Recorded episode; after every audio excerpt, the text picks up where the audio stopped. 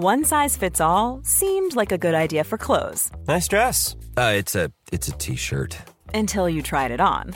Same goes for your healthcare. That's why United Healthcare offers a variety of flexible, budget friendly coverage for medical, vision, dental, and more. So, whether you're between jobs, coming off a parent's plan, or even missed open enrollment, you can find the plan that fits you best. Find out more about United Healthcare coverage at uh1.com. That's uh1.com.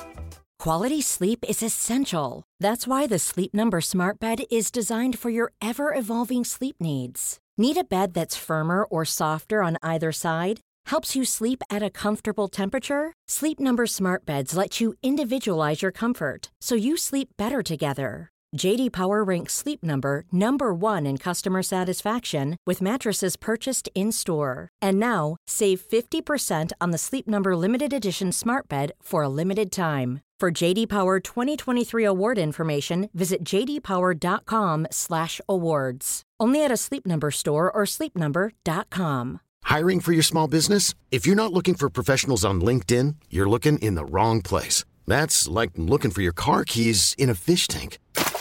LinkedIn helps you hire professionals you can't find anywhere else, even those who aren't actively searching for a new job but might be open to the perfect role. In a given month, over 70% of LinkedIn users don't even visit other leading job sites. So start looking in the right place. With LinkedIn, you can hire professionals like a professional. Post your free job on linkedin.com slash achieve today.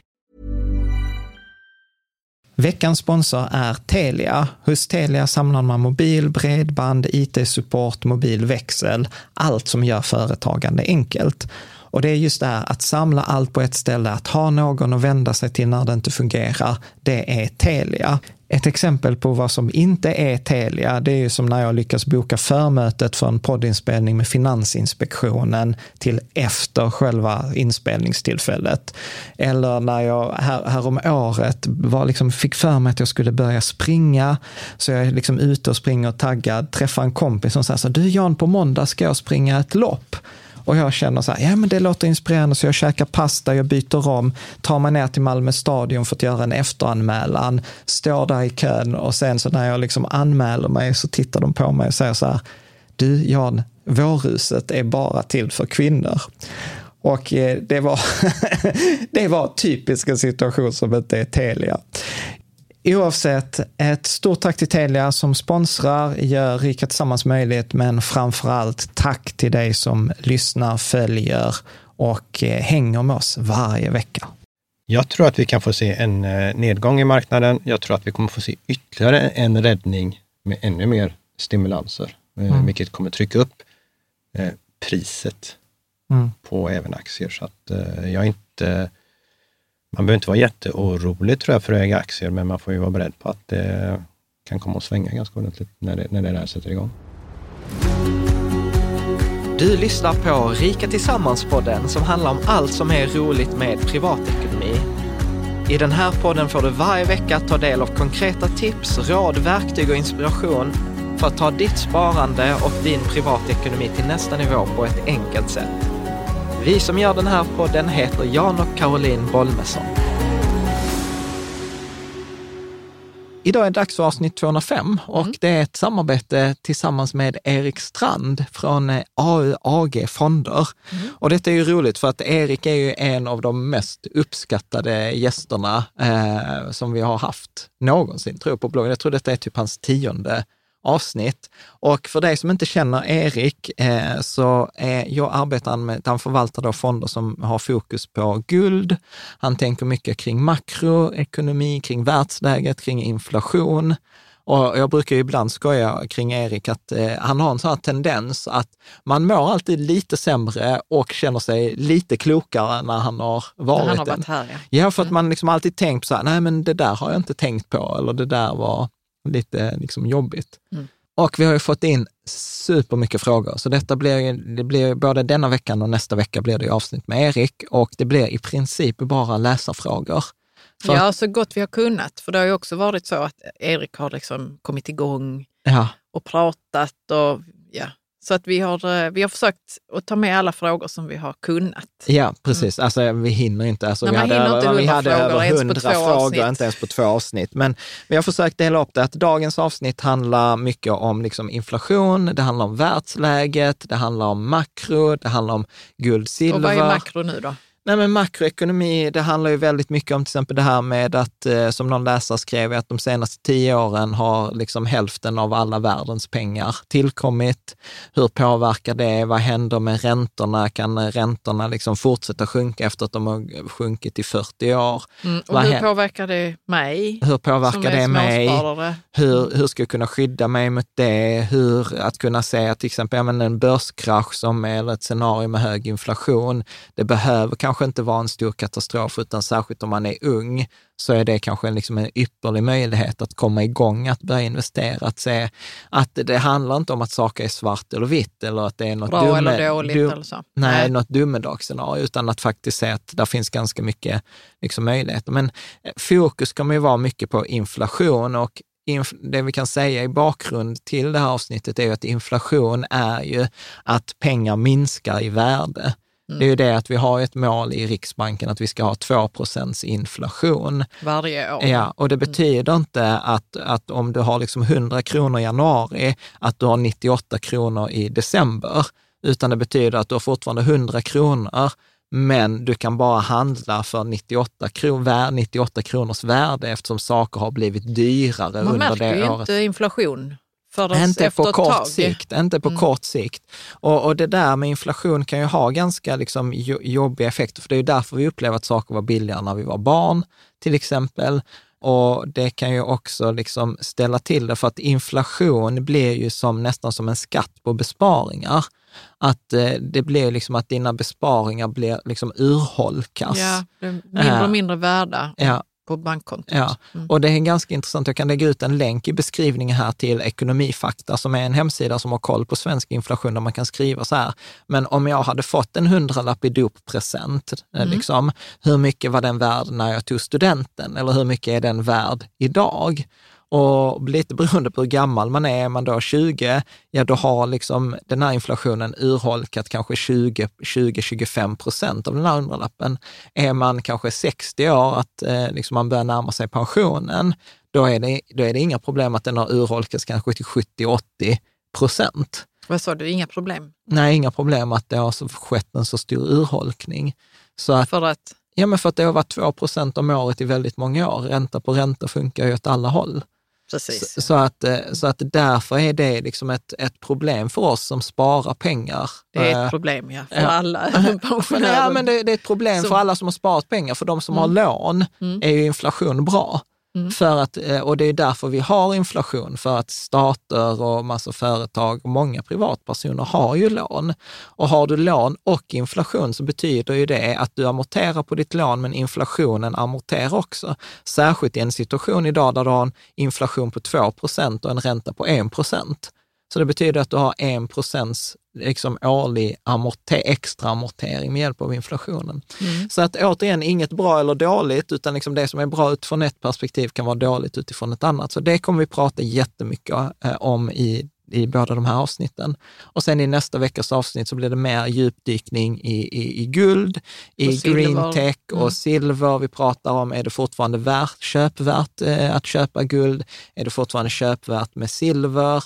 Liksom, hur kan man tänka kring de här andra metaller? Eh, vi pratar till och med liksom så här om utvinning av guld från havet eller asteroider som, som du tyckte var spännande. Men det tycker det, jag, men det är aldrig någon som liksom tar sånt på allvar.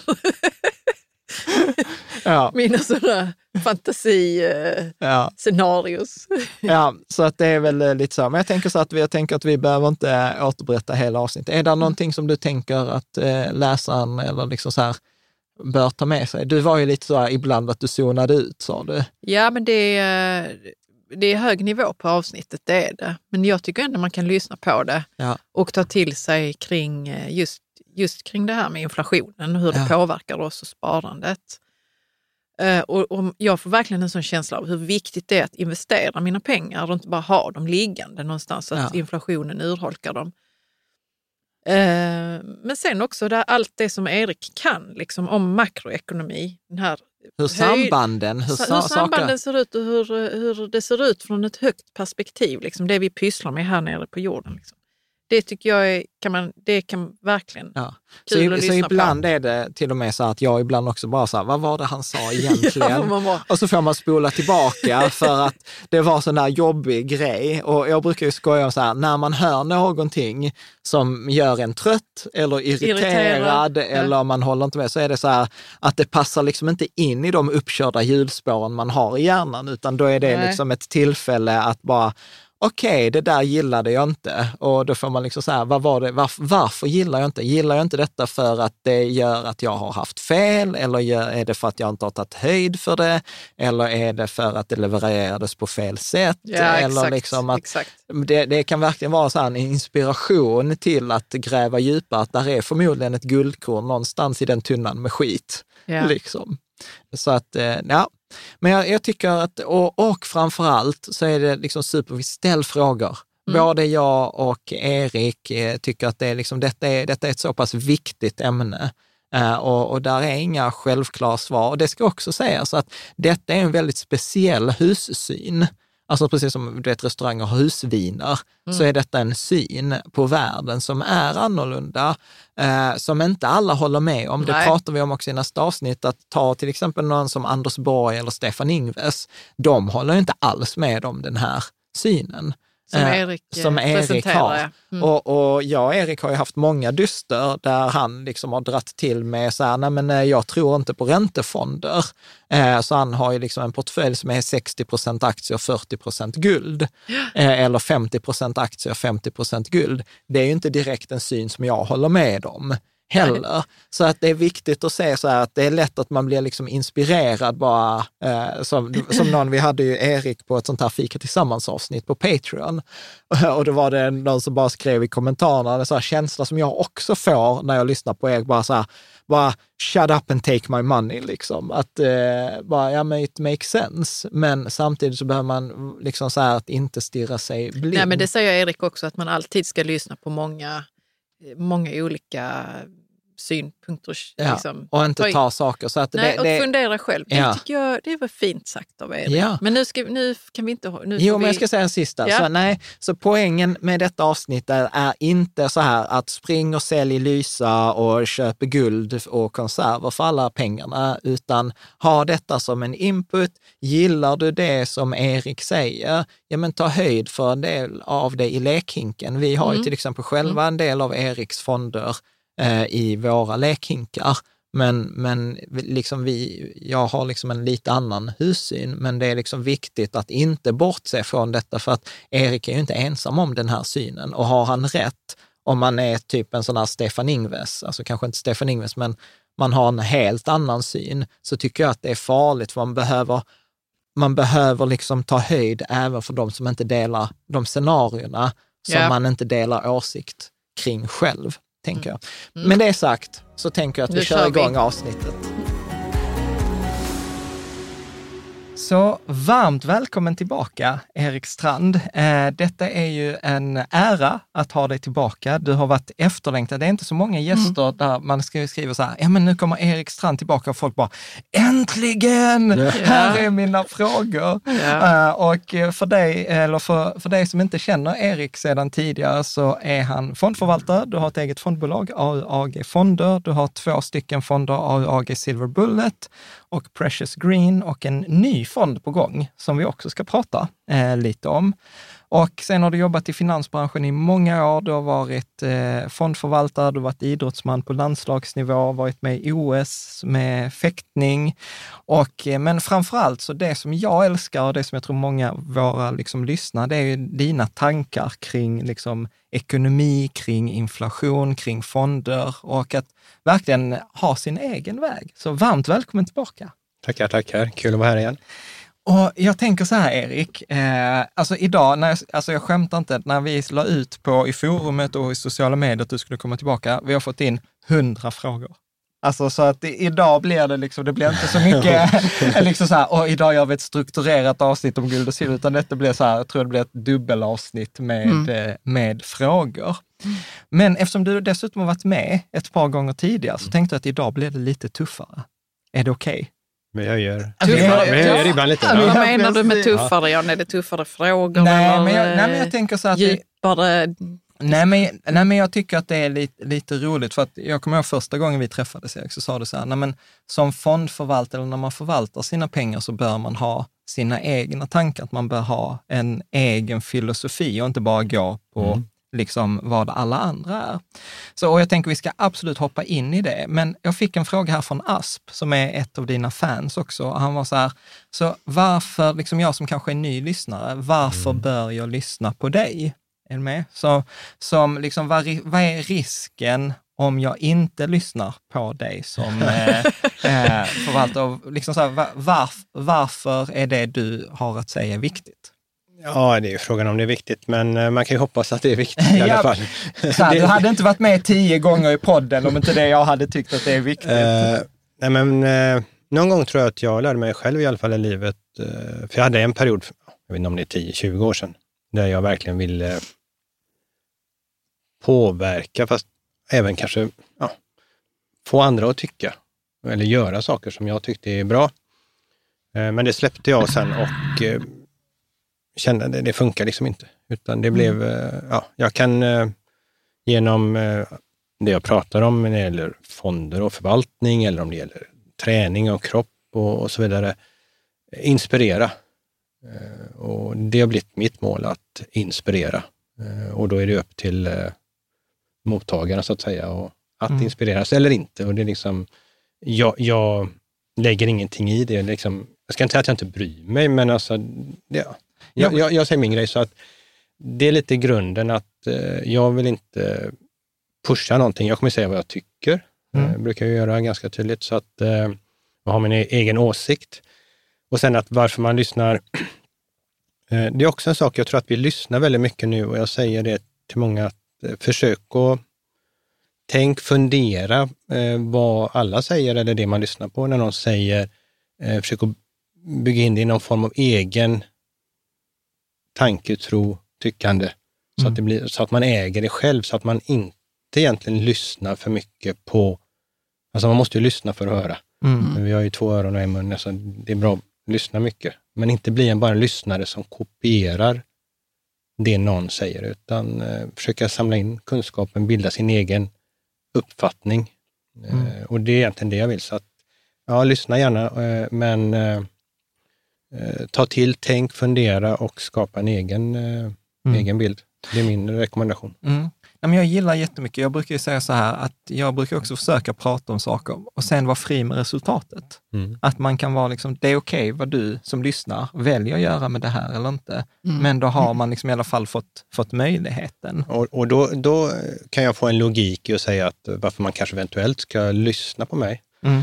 Eh, och det är att eh, vi kanske säger det lite annorlunda än eh, många i finansbranschen som har en hussyn, alltså normal, mer normal hussyn på aktier och räntor och, och, och pratar om det så pratar vi, eller jag, mycket om eh, centralbanker och pengar och skulder och eh, vill se med en positiv möjlighet i världen för oss alla, men att det finns problem och lyfta upp problemen också, hur man kan eventuellt skydda sig eller till och med tjäna pengar på det om man, om man nu vill tänka så. Mm. så det är lite annorlunda och då tror jag det är bra, just om man ska, någon ska bilda sig en egen uppfattning, att ha lyssnat på olika vinklar så man inte bara får samma information hela tiden. Mm. Det hjälper Nej, inte. men jag håller med. Mm. Jag tror också det är en av dina styrkor som många lyssnare och läsare tycker om, att du kommer från ett annat håll eh, och att du har ett liksom lite större perspektiv.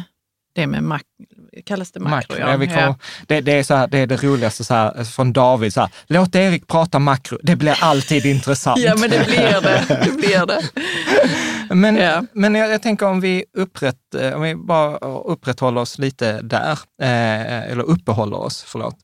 Du säger så här, för det upplever jag ju med dig, att du har ju lite som du kallar en annan hussyn än de flesta andra. Hur, hur kommer det sig? Ja.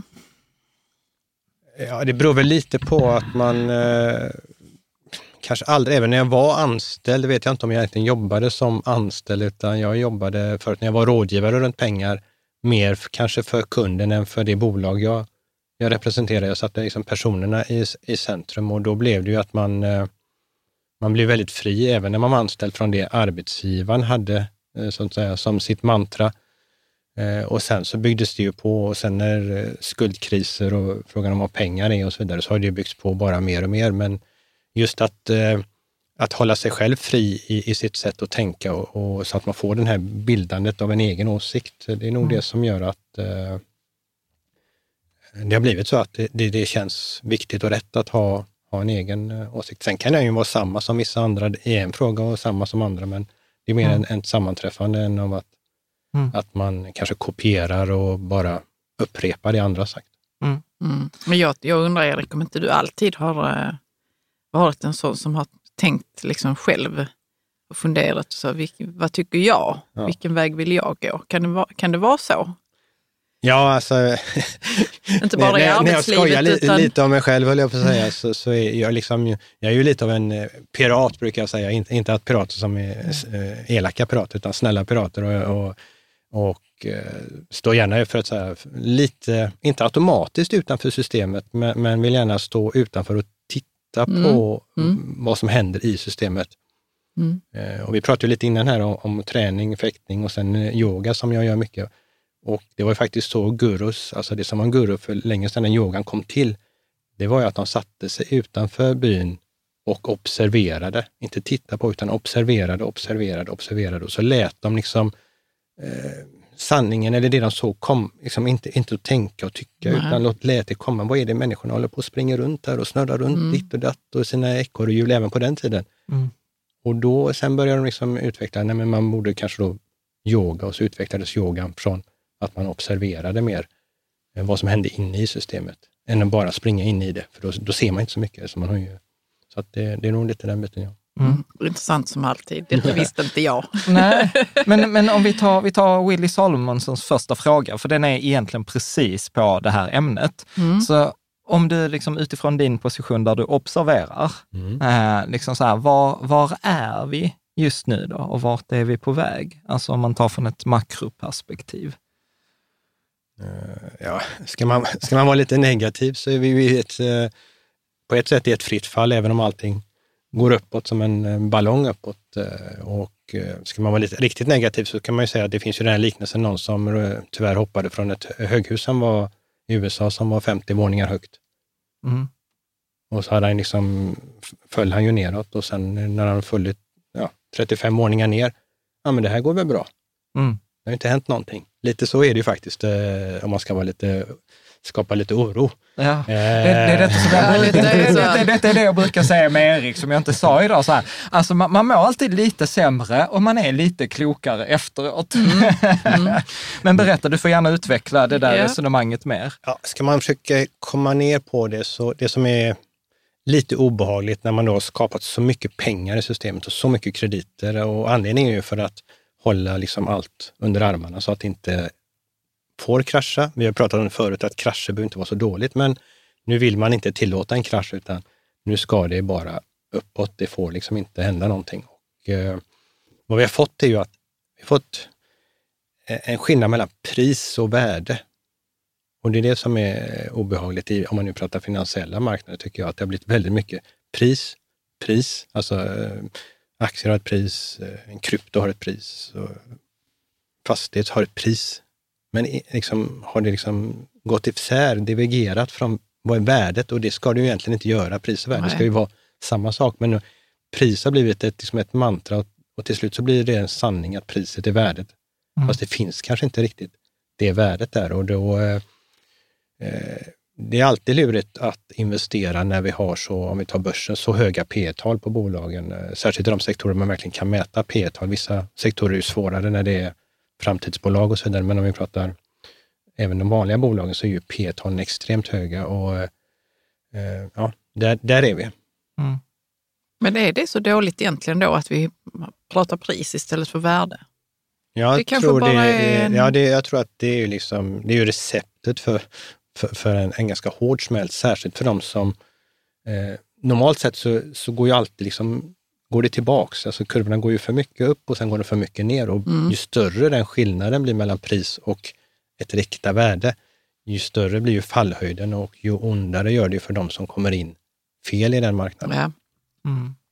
Och, och, jag tänker så här, jag tänker så här vart, vart tänker du att vi är på väg? Är det så här att vi är på 30, 35 våningen, vi har ytterligare 14 våningar att falla innan det blir eh, liksom...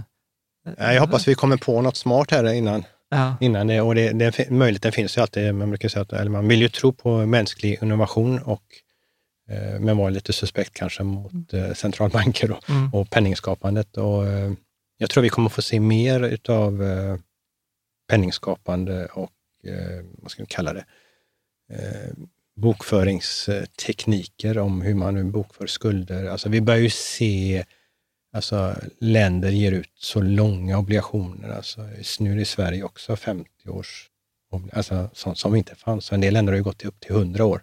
Mm. Och en del börjar prata om eh, det som eh, heter perpetual bonds. Mm. Alltså någon form av krigsobligationer man gav ut i förr i tiden. Alltså lån som aldrig ska betalas tillbaks.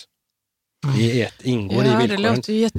Och det är liksom verkligen ett sätt att, att bara Skjuta upp. Sk- Skjuta liksom. problemet framför Ja. sig. Och det, det pratar man ju om eh, och föreslås i en del länder redan. Men varför har det blivit så här då? Eh, Jag tror det är, alltså, problemet är att man har dragit igång en, eh, en form av bubbla. Och, och det, bubblor kommer alltid ko- komma och gå. Men någonstans finns det egentligen ett ansvar för politiker att försöka punktera bubblorna. Eller pyspunka dem eller Ja, punktera dem innan de blir Mm. för stora. Och- Men nu har de blivit så stora så att liksom det, det är ingen som vågar längre. Och då finns det bara ett sätt och det är att det gör den ännu större så att det inte, så att säga, om den brister, att det inte brister på min vakt, så att säga, när jag är politiker. Ja. Man skickar den. Men då bubblor brukar ju vara så enskilda eh, vad ska man säga, grejer. Alltså till då aktier Som till exempel. bitcoin eller, tulpanlökar. Eller, ja, alltså, men, men bubblan är, innefattar allt nu inom det ekonomiska systemet. Eller vad säger du? Tror du? Det finns de som säger liksom eh, att det är Everything bubble. Everything bubble Mm. på engelska, ja precis. Mhm. Det är, eh, Mm. och ganska mycket, men vissa saker är lite lurigare än andra skulle jag vilja säga där, så att det, det är ändå en viss skillnad. Mm. Och det beror lite på hur eh, marknaderna är finansierade. Mm. Eller vad det är som har drivit pris, priset. Och nu skiljer då på priset och värdet.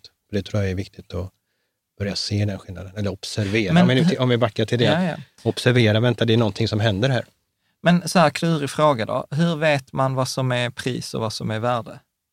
Mycket bra fråga. Eh, man kan ju bara, om man nu tittar bakåt i, i tal, som vi gillar att göra, och man, jag brukar säga att man ska inte titta i backspegeln när man ska köra framåt, men ibland får man titta i backspegeln ändå. Eh, och förr var det i alla fall så vi sa att liksom, eh, ett P-tal vid 7, då är det liksom billigt att köpa en aktie och ett P-tal vid 14 så var det liksom ett normalpris, så är det P21. Det var ungefär Mm. de här man tittar på, då, då, då var det dyrt. Mm. Eh, och det är klart att man inte ska då, eh, går man all in när det är över de här 21, alltså det är som att vänta på en, en smäll.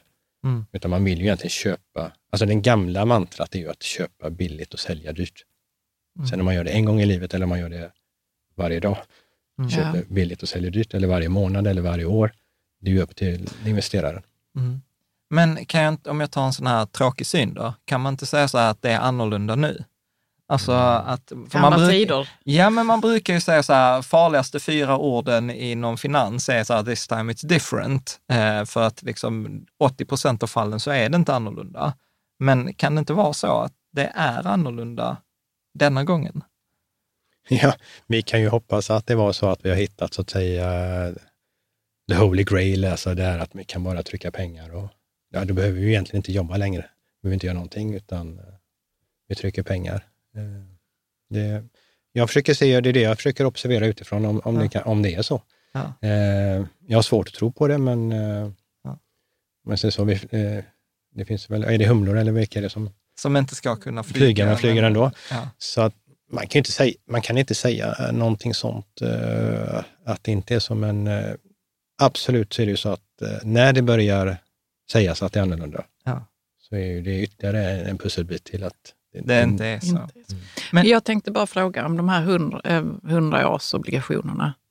Eller krigsobligationer. Men är det inte någon som sitter där på andra sidan och vill ha tillbaka sina pengar? Eller det, det är lite så skitsamma? Ja, nej, ja, det... ja, precis. Det, mm. Där tror jag faktiskt att, eh, alltså det är min tro om nu, eh, på engelska finns det något som kallas för financial engineering, alltså man, man gör något smart utav saker som egentligen inte, ja, som egentligen bara är ett plus ett, men ska bli två, men man, man gör något lite fiffigare och ibland ja. är man lite för kreativ i de här bitarna och allt från olika derivatslösningar och trolla i bokföringen. Och, eh, jag får för mig en känsla av att man vill ge ut en sån här, eh, det är inte en hundraårig obligation, för den ska ju betalas tillbaks. Eh, men, om hundra år? Ja, om hundra år. Då. Men perpetual bonds, de ska aldrig betalas tillbaks. Det finns sådana som är flera hundra år gamla engelska obligationer. Eh, men de försöker ju köpa tillbaka dem för det är en ränta på dem. Men jag vill tänka mig att eh, om någon lånar en sån här, enligt det upplägget, så skulle de säga att nej men vänta, det här är ju ingen skuld eftersom vi inte ska betala tillbaka den nej. i bokföringen. Mm. Utan detta är bara en utgift. Ja. Och eh, den som lånar ut ändå liksom säga, men det här är ju en, ändå en tillgång. Vi ser det som en, inte kanske ett lån, men en aktietillgång istället. Så att då lyckas de få en tillgång på ena sidan, men en, inte en skuld på andra sidan. Ja. Och kan man få till det bokföringsmässigt, då skulle ju systemet plötsligt se väldigt mycket bättre ut. Och ja, lite, om man nu lite förenklat så tror jag att man är ute efter sådana saker, för någonting måste man göra med de här enorma skulderna vi har skapat. Som mm. fungerar såklart, för vi har ingen ränta på dem, men eh, mm. det får vi se hur länge det kan vara utan ränta på skulderna. Om jag ska utmana dig lite till i mm. det här då, så vad behöver hända för att du ska vända och tycka att du har fel? För detta är ju liksom inte den gängse riktigt hussynen i finansbranschen, utan där tänker man ju så här, ja, ja men detta har ju funkat och man pratar om nya pengateorier och sådant. Alltså, eh, fel, eh, vad jag, vad jag skulle vilja, jag vill ju se sunda statsfinanser. Det är min grundfilosofi, liksom, eller också att man, man jobbar och man sparar och, och, det är liksom vårt arbete som gör att vi får en tillväxt i, i världen och ett bättre liv genom alla generationer. Eh, och eh, hade vi haft sunda statsfinanser och, och, inte bara statsfinanser utan alla andra finanser så hade vi inte behövt investera i det som jag håller på med, med guld och silver och de bitarna, utan då hade det inte varit viktigt. Mm. Eh, nu är det inte så och eh, vi såg en tendens i USA, försökte ett tag så att säga dra tillbaka lite stimulanser. Man försökte då höja räntan och, och det var ju egentligen ur den biten positivt. Eh, att börja göra det är ju inte samma sak som att återställa där vi var innan. Eh, men, så det har ju funnits. Problemet var ju bara att redan vid 2 procent eller 2,25 procent så kraschade ju börsen och så fick man ju liksom dra tillbaka och börja sänka räntorna igen. Så att vi har inte mycket utrymme. Förut har man ju haft centralbanker använt räntan för att, att kunna stoppa en inflation. Alltså att höja räntan och få bromsa ner hela systemet. Eh, men nu verkar det som inte det är svårt att höja räntan också, för att då kraschar det av den anledningen. Mm. Så man har ju tappat ett redskap som egentligen är bromsen. Mm. Man, Men, det, så, det, eh, så hade vi sett att de börjar eh, så att ta tillbaka och minska sina balansräkningar, att skulder började betalas tillbaks och vi inte höll på som vi gör nu. Problemet är bara att nu när man gjorde den här räddningen igen eh, för det, det, som hände där var ju att man sänkte räntan igen och det blev stimulanser, börsen kom tillbaka. Vad sa du, var det i USA? Detta? Nej, det i USA. Ja. Mm. Och, eh, och, så sänkte man räntan, det kom tillbaka.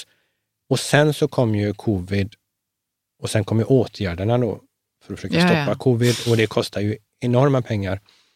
Eh, och det är liksom... Eh, det, frågan är hur man ska liksom lösa och komma ur det här. Men, att öka skulderna, skulderna, skulderna. Att, eh, allt, allt bygger på det och priserna går upp. Och sen, egentligen vad jag tänkte var att eh, var ju många som eh, hade varit väldigt offensiva, eh, jag vet, ska inte säga om det är fastighetsbolag eller mm. allmänt investerare, som de här som har gjort, som syns mest i media och som är riktiga stora framgångsrika personer. Och mycket av deras saker blir ju räddade av liksom de stödåtgärder som infördes och så vidare. Och, eh, där var lite problemet. Min tanke var egentligen att man skulle ha först och främst rädda bolag som inte har funnits så länge. Mm. För de har inte hunnit bygga upp en, en, en kassa. Medan bolag som har funnits i 10, 20, 30, 40 år, eh, Eh, i de, de ska ju göra vinster och vinsterna ska man ju liksom lägga lite åt sidan så att man har för dåliga år, goda år, dåliga år. Alltså det, det liksom har vi alltid haft med oss. Men eh, nu har man inte gjort det, utan man har ju liksom behövt eh, öka, så att säga, hävstången på sina investeringar för att få högst avkastning, för att få liksom bli populärast bland alla olika aktier. Eh, och sen så kommer det då en, en överraskande smäll som det här, eh, där man egentligen då, har man inte liksom lagt undan i ladorna så ska man ju liksom åka på den här smällen. Mm. Men om man inte gör det, utan ja, slags mm. blir räddad för att ja, men det är för systemets bästa och så vidare. Eh, vad, liksom, vad blir lärdomen alltså för, för barnen eller yngre människor? Mm. Det är liksom att den som sparar och är försiktig är loser. Mm. Det är det förloraren. Eh, och den som är liksom offensiv och chansar och liksom allting bara går upp. Och går det åt pipan så blir man räddad ändå. Eh, och det där är inte särskilt bra. Alltså. Mm. Det tror jag, det, för det sätter ju sig vårt medvetande. Ingen vill vara en loser och liksom hamna efter. Och så är det för att man egentligen är försiktig och sund i sitt ekonomiska tänk. Och det, det tycker jag är lite... Nej, precis. För, för, att det där är ju en sån fråga som man ibland kan tänka på. Men så är det då ett problem då att räntorna är låga? Alltså att vi, vi trycker pengar. Och då, då är liksom argumentationen så här, ja men det skapar, det ger upphov till ett beteende som kanske inte är fördelaktigt. Är det så man kan säga? Och att vi skapar ett större problem framgent. Ja, alltså man ska inte underskatta hur, alltså, alltså människan har ju rätt att observera och tänka. Och, och det är ju verkligen synd om de som har varit eh, försiktiga, för de har ju förlorat. Mm. Om vi nu, nu, är inte, nu har vi inte satt punkt än. Nej. Man vet inte vem som har vunnit och vem som har förlorat när vi pratar pengar förrän men man har realiserat. Är, är, men som det ser ut nu, om man tittar på siffrorna nu, så har ju den försiktige förlorat och eh, eh väldigt farligt. Vilka siffror är det man kollar på då? Ja, men alltså, alltså avkastning, den som har mycket avkastning, den som mm. har gjort det, så, den som har fördubblat och tredubblat sin eh, förmögenhet eller besparade pengar och någon annan har inte gjort det. Jag menar, den personen känner sig liksom, mm. var, var jag dum nu? Och ja. ofta, mm. Det brukar också vara farligt att när de sista försiktiga då, som har inte varit med, när de ger upp och går in, det trycker oftast upp marknaden. Mm. Och det är också en signal, där börjar det också bli historiskt sett då, eh, är vi där nu då? Eh, jag tror att vi kan få se en eh, nedgång i marknaden. Jag tror att vi kommer få se ytterligare en räddning med ännu mer stimulanser, eh, mm. vilket kommer trycka upp priset mm. på även aktier. Så att jag är inte, man behöver inte vara jätteorolig tror jag för att äga aktier, men man får ju vara beredd på att det kan komma att svänga ganska ordentligt när det, när det där sätter igång. Mm, för, för, ja, förlåt, tar du din fråga? För annars har jag en ja, fråga här. Från... Undrar, så vilka, är det, vilka är det som har varit försiktiga, om du bara skulle ta några konkreta exempel? Och vilka är det som inte har varit det? Liksom? Nej, men det är ju alla som är liksom, alltså, vem som har varit försiktig, det vet vi inte, får vi börja titta på, på kontona. Men, men eh, det är naturligt att en, en, några människor är försiktigare i, mm. i, i sin uh, personlighet. Men då, då, vill de, då ansöker inte de om att bli, liksom, få stöd nu under coronakrisen? Nej, de har inte fått stöd, men alltså med sina investeringar försiktiga. Så det vill säga att de, de har inte fått den här eh, superavkastningen som de har i olika tillgångar. Medan de som har eh, köpt större och större hus och, och de ser större och större värde i sina fastigheter. Och de, blir, de som har eh, lånat för att investera till exempel. Mm. De som mm. har amorterat har förlorat. De som har pengar och blandad portfölj ja. har förlorat. Till exempel, det är bara att kolla så alla som har köpt bitcoin mm. har ju tjänat massor av pengar till mm. exempel. Så att, mm. Förutom de som köpte? Förutom de som köpte innan det föll. Liksom. Ja. ja men så, så, är det. Men nu ja. jag har en fråga här från, mm. eh, från Willy igen och Niklas Helgegren. Så, här, så när tror du, när kommer dippen? Är börsen övervärderat eller är detta ett rimligt pris? Hur stor korrigering tror du på? Så låt oss ja. höra, du har ju haft sådana sjuka förutsägelser de senaste åren. Som har stämt. Som ja. har stämt. Så här, ja, men coronakrisen är över på börsen innan sommaren. Ja, men detta är räntefonderna som kommer, företagsobligationsfonder kommer ja, krascha. Ingen press nu, Erik. Nej, jag måste ha haft tur. Alltså. Det, det är farligt att lyssna på någon som har tur. Tror jag. ja, Man ska lyssna på alla som har haft otur. eh, där har jag haft lite tur. Eh, pris, börserna är övervärderade. Det var, en, den var ganska lätt att, att svara på. Ja. Eh, när, när kommer det? Eh, vad jag tycker om man, om man känner marknaden så den känns ganska svag, sista. Vanliga börsen pratar vi om nu. Mm. Den, har in, den har inte fallit igenom på något sätt, men den har inte känts, den har inte haft samma självklara styrka. Eh, så det är ju någonting som känns att någonting där är i luften. Mm. Eh, alltså det som alla pratar om nu är ju att även, alltså vi pratar inte tillgångsinflation eller monetär inflation som jag gillar att prata om, utan nu har ju då även prisinflation eh, kommit upp på tavlan och liksom på bordet och det gör ju att eh, det, kanske det som har fått börsen att vara lite eh, svagare. Man känner att den är svagare. Men vad är nu det, prisinflation? Är det när priset då... Ja, prisinflation är ju det som vi egentligen eh, har alltid pratat om som inflation. Eh, men jag vill bryta upp ordet för att det blivit så stor skillnad mellan prisinflation och tillgångsinflation eller då monetär Mm. inflation. För vi har inte sett, eh, många har ju sagt liksom att vi har skapat massa pengar och så vidare, Mm. men vi har inte sett någon inflation. Och ja, Att- att- vi har sett ganska låg prisinflation, eh, men vi har ju sett väldigt hög, stor tillgångsinflation om vi tittar på pris på fastigheter och aktier. Så att det, det är ett ord som måste brytas upp, inflation. Det, eh, och prisinflation, om vi ska prata om det, så Mm. om det är en fråga, det vet jag inte. Jag kanske ska jag svarar Nej, inte färdigt på den frågan. Ja, gör det. Jag vill svara färdigt på frågan också. Nu har jag nästan tappat bort frågan. Ja. När vi var inne på när börsen skulle krascha. Ja. eh, Ja, det var det. Ja, just det. Jag undvek den frågan. Ja, precis. Eh, ja, frågan är alltså, vi kan nog få en, en svag period ganska snart och en ganska kraftig försvagning. Men jag tror att den, den kommer också så att säga hjälpas upp. Alltså man kommer ju snabbt Försöka rädda den. rädda den också. Så, eh, om vi nu tittar riktiga börskrascher, om det är det man vill höra och, pra- lyssnar efter, så är ju de, eh, ja du kan sådana tal bättre än jag, men vi pratar mellan 50 och 60 procent, eh, 55 procent någonstans Ja. brukar de väl ligga i snitt. Men eh, jag var ju med ja, 90, början på 90 och 2000, alltså när stora bolag som Ericsson, alltså det gick ner 95 procent, ett bolag. Eh, så man ska ju inte, och nu när vi byggt en större bubbla än någonsin, så att när vi pratar om den stora nedgången eventuellt på börsen, eh, så tror jag att den är större än de tidigare genomsnitten. Om de är då 55 procent så, så är den säkert eh, 60, eh, 60-70 procent, 60-65 procent skulle jag gissa. Men återigen så beror ju det på, nu har vi lärt oss det här med att man kan trycka pengar. Mm. Det, det fanns ju inte förut. Ja, vi har lärt oss att det, det funkar. Alltså det var ju ett redskap som vi inte hade förut. Alltså, så man, på något sätt så, så är det ju, ja men då gör vi whatever it eh, takes. Or och nu nästa sak blir ju whatever we must. Det blir man hittar på något nytt sätt att eh, göra mer så att säga. Och det, eh, ja, jag tror att eh, det kommer man göra igen. Och, och det kommer man trycka upp börsen. Och det var någon som sa, jag kommer inte ihåg vem det var, om det var Rogers. Det var någon eh, finansguru. Det är inte bara yoga det finns guru, utan det finns ju inom finansvärlden också. Finansguru. Eh, som sa att det här indexet då, eh, det kan gå liksom, när det var på 2-3 tusen, ja, men det kan gå till 10 000. Alltså han bara tog fram en siffra för att, och det här var många, många år sedan redan. För han, han såg det här att skapar du tillräckligt mycket krediter i, i systemet så liksom betyder ju inte, det ser ut som vi blir rikare eller vi har en nolla till, men nollan betyder inte så mycket för att man har bara ändrat skalan.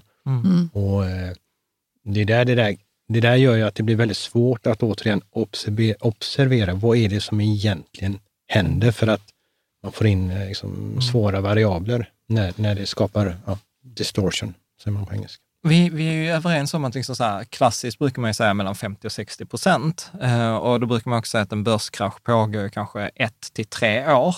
Skulle tro att det kommer vara så också, eller tror du att vi kommer se en längre återhämtningsperiod? Eller? Kortare kanske. Alltså, jag, alltså mitt scenario som nu ser så, så först kommer vi se, jag tror att vi kommer få en börsnedgång kanske i år, eh, som skulle kunna vara den stora, men som inte kommer bli den stora. För den kommer gå ner 10-15 procent, alltså, i alla fall så att man, alla blir lite rädda och börjar agera och börjar sälja. Eller, och, alltså det gör ont i magen när man ser hur, hur värdet bara sjunker på alla tillgångar, för det är det som är, då det då det börjar bli intressant när det blir psykologi i, i sparandet.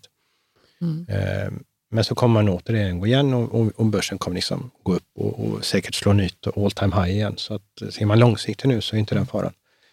Eh, Men när det inte går, när det inte går att stoppa, när man ser att det här funkar inte längre.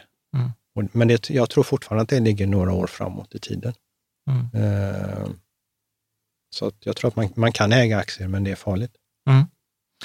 Jag- Jag tänker om vi ska ta här, Z-Patrik är då en användarforum, att han skriver eh, liksom, ja, Vi har ju eh, liksom 50 procent av alla världens dollar har skapats de senaste nio åren, mellan då 2012 och 2021. Och sen säger han också samtidigt, vi har liksom massiv inflation i finansiella tillgångar, samtidigt knappt någon inflation enligt KPI. Är det fel att mäta inflation enligt KPI? Alltså det gamla. Ja, ja, men eh, alltså, där är han ju verkligen på eh, poängen att alltså, sättet att mäta KPI har ju förändrats så mycket så man, är, man mäter med samma ord fast man mäter på så många olika sätt. Och en del säger ju att om man använder de gamla modellerna som man hade förut och räknade idag så ska liksom siffran vara mycket, högre. mycket, mycket högre. Så att, och, och sen så finns det ju då eh, Alltså man har ju lagt in väldigt så här fiffiga saker. Dels så räknar man inte med saker som fastigheter eller, eller mm. aktiepriser mm. såklart. Och, och sen eh, allt från hedoniska metoden så att säga som gör att även om en telefon är dyrare idag att köpa för mig, det kostar mig mer pengar. Eh, men så säger man, men den kan ta lite bättre bilder och då räknar man ner så att i, i den matematiska modellen så ser det ut som att den har blivit billigare. billigare, vilket gör att det drar ju ner då prisinflationstalet om vi backar den så. Eh, så att, eh, däremot så tror jag att eh, det finns två saker nu. Vi börjar se en prisinflation. Det är de talen som kommer upp här. Eh, och eh, centralbankerna, Federal Reserve, de kommer ju säga att det är, den är tillfällig, övergående. Eh, och det var ju någon som sa lite smart att, men vad ska de annars säga? Mm. Man kan ju inte säga att den ska bli permanent och högre, för då skulle de ju skrämma alla så att det är klart de säger det. Mm. Eh, så de, när de säger att den är tillfällig och övergående, så, så det betyder ju inte särskilt mycket. Alltså det är där man måste kanske lyssna, fundera. Mm. Vad, vad är det de säger och betyder det verkligen Och kan de säga något, något annat? annat? och då, mm. då, inte, då finns inget större värde i det. Eh, men jag, det, jag har ett ganska intressant, tycker jag, eh, eh, teori om eh, riktig prisinflation framöver. Och den ena delen bygger på det som man tittar på velocity, farten på pengar. Många tittar på hur mycket pengar som har skapats.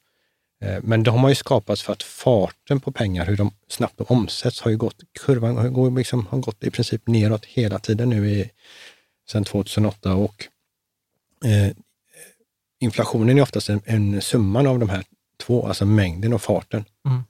Eh, och faran är ju att också om det blir hög fart, om den här farten på pengarna går upp och tar fart igen, mm. då också har vi så mycket pengar i systemet, då får du en väldigt hög inflation. Och som sagt, problemet den här gången, skulle vi få hög inflation, alltså som 70-talet, eh, ja, då, då ska ju centralbanken gå in och, och knäcka, efter liksom en lång period försöka knäcka och få ner inflationen, stoppa den här överhettningen. Och det gör man ju genom att höja räntorna och då höjde man räntorna den gången från 10 procent till 20 procent. Eh, och det kan vi ju bara fundera lite på hur det är ett liknande scenario, om det inte är från 10, men säg att det är från, om vi då har en ränta vid det tillfället på 4 procent så alla mm. svettas så ska den höjas till 8-10 procent. Mm. Då blir det riktigt svettigt. Så det är ju mm. någonstans, hur gör de det när det finns så mycket skulder? Vem ska betala en sådan ränta? Så att, eh, men en annan intressant eh, prisinflations, ja, kalla det teori eller observering jag har, det är ju att vi har ju nu under, ja, sen 20-30 år så har vi ju producerat saker också billigare och billigare och billigare. För vi har ju flyttat produktionen. Alltså, vi, liksom, vi gjorde kläder i Sverige och sen så blev det Portugal och sen blev det Litauen och sen så blev det norra Afrika och, och sen nu är det liksom, sen blev det Kina och så är det Indonesien och sen är det, ja, jag kan inte hela raden, men åt det hållet. Men nu blir det ju inte billigare, det kommer inte längre. Liksom. Vi, vi är ju i vägs ände där, så att vi har liksom tryckt ner priset genom billig arbetskraft i 20-30 år. Och om den, om den kurvan inte längre kan gå neråt så kan den ju antingen vara stilla eller så kommer den sakta börja gå uppåt. Som vi ser i Kina är det inte, liksom, det är inte det billigt längre. De vill ha, de vill ha betalt för sitt jobb. Mm. Eh, så om vi inte får med oss den här nedåtgående prispressen längre, den stagnerar, stopp. Och till och med kanske börjar gå, kurvan gå åt andra hållet. Samtidigt som vi får, vi har en ganska stor befolkning på jorden och de som befolkningsrikast, tätaste eller inte tätaste, men med mest människor, alltså Kina och Indien, eh, är många och de börjar få en större medelklass, en medelklass då som är större och har mer pengar, köpkraft och börjar då konkurrera på världsmarknaden. Jag menar vetemjöl eh, och allt annat är ju ett sånt världspris. Eh, och börjar de konkurrera med oss och vi har liksom inte, vi har inte jobbat så mycket och byggt upp så mycket så att vi liksom har stagnerat lite i Västeuropa. Eh, så får vi konkurrens om de här världspriserna med en ökad köpkraft samtidigt som produktionskostnaderna, så att säga, den trenden, supertrenden och megatrenden är över. Samtidigt så säger jag att om, om eh, och det här kanske börjar inträffa på riktigt om tre, fyra, fem år, att vi får en prisinflation därifrån som egentligen inte har så mycket med det här penningskapandet att göra. Så att det är ganska många saker tror jag som kan hända i de här, under det här seklet. Ja, det, det, det seklet, det här decenniet menar jag. Perfect, perfect storm. Liksom. Ja, lite så är det, det och det är intressant. Men sen mm. finns det ju saker som kan eh, förändra. Alltså är det annorlunda nu? Alltså vi kanske kommer på eh, intressanta, smarta uppfinningar. Men ibland säger man liksom att eh, kan energi bli gratis så, så, skulle det hjälpa väldigt mycket. Så det finns en del eh, möjligheter mm. också. Att, och det är kanske det man, man lite hoppas på och väntas på, att man, om, man, om man skjuter bollen tillräckligt länge framför sig så kanske det kommer en så smart lösning så att vi kan... De kommer att plocka upp den. Ja.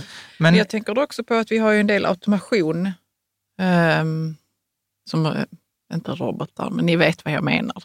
Mm. Alltså att det finns, det är ju också... Robotar. Ja, robotar är ju en, eh, en arbetskraft som kanske inte kostar mer än energi då kanske. Men det är väl bara i vissa branscher som det funkar också.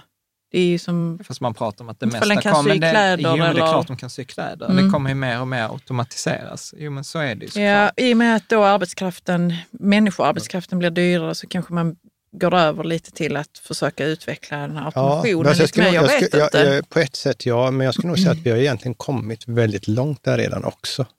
Alltså om man nu tittar på hur en bil tillverkas så är det inte, alltså det, är, det är väldigt automatiserat, alltså mm. robotar som, som gör det där. Så att, eh, vi har inte så mycket att hämta där. Nej, nej men det måste vi väl ändå ha. Det finns så många områden där människor ja, det finns, är de som är arbetskraften. Fast Caroline, det finns till och med så här, jag som älskar glass, det finns till och med en robot som liksom tar kula och glass i strut. Alltså du vet, man ja, har till och med automatiserat glassbarer. Ja, okay, så okay. Att, eh, det är mm. absolut mm. någonting som vi kommer att leva med mm. eh, och som kanske gör oss människor överflödiga. Eh, så att för systemet, systemet behöver inte oss om inte vi gör ett jobb. Mm. Eh, och, eh, så det, det, är en stor fråga. Så det, men jag tror att den har i det vi producerar så har den ju kommit ganska långt, så jag tror, det, jag tror inte det räddar oss. Alltså mm. gratis, om energi blir så billig så att vi kan, mm. det, det, kan vara någonting ja. som kan hjälpa oss. Och sen tror jag också, detta, detta är ett annat avsnitt. Sen, jag tror ju inte jättemycket på det, så vi har ju automatiserat skiten ur mänskligheten de senaste hundra åren och det är inte som att vi jobbar mindre. Alltså vi har diskmaskin. Att vi inte behövs menar du? Nej, precis. Alltså vi har ju liksom eh, tvättmaskin och diskmaskin och robotgräsklippare, datorer. Alltså så här, vi jobbar ju mer än någonsin. Så att jag tror Nej, att det, där, alltså jag det där är ju lite myt. Ja, jag håller med. Det är väl kanske på ett sätt också, och det kan man ju se att eh, nu är det ju bra att liksom, eh, vi har fått eh, en jämställdhet och, och, män och kvinnor jobbar och så vidare. Men eh, rent tal, alltså rent ekonomiskt så är det ganska intressant att oavsett vem det var som jobbade. Nu var det ju då kanske tyvärr historiskt män då, men alltså att, att en familj kunde leva på en persons arbete. Om man bara tar ja. det rent, ja, det går inte rent ekonomiskt. Det går inte idag. Så någonting annat har ju hänt i vårt samhälle också.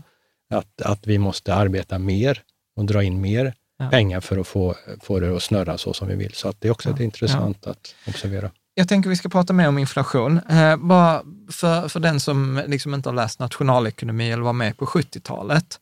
Vad är det som är så sugigt med, med inflation? Alltså, inflation... Alltså om, du tar, om vi tar ner det till oss som liksom privatperson. Ja, men det är en jättebra fråga. Jag vill alltså, inflation är ju den, eh, man ska säga, en, en fin, eller fin, en hemlig skatt kan man säga. Det, en, det fungerar som en skatt på pengar. Och varför man vill ha inflation, ja, finns ju också det som man vill ju gärna ha.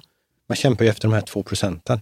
Mm. Och det finns ju en anledning till det och det är ju också att man vill ju att, om vi nu tar en, tar en bil, så oavsett utveckling och teknik och konkurrens, så att om det, om, eller någonting som sånt stort kostar 100 000, kostar det då för pengarnas värde då är 98 000, alltså mm.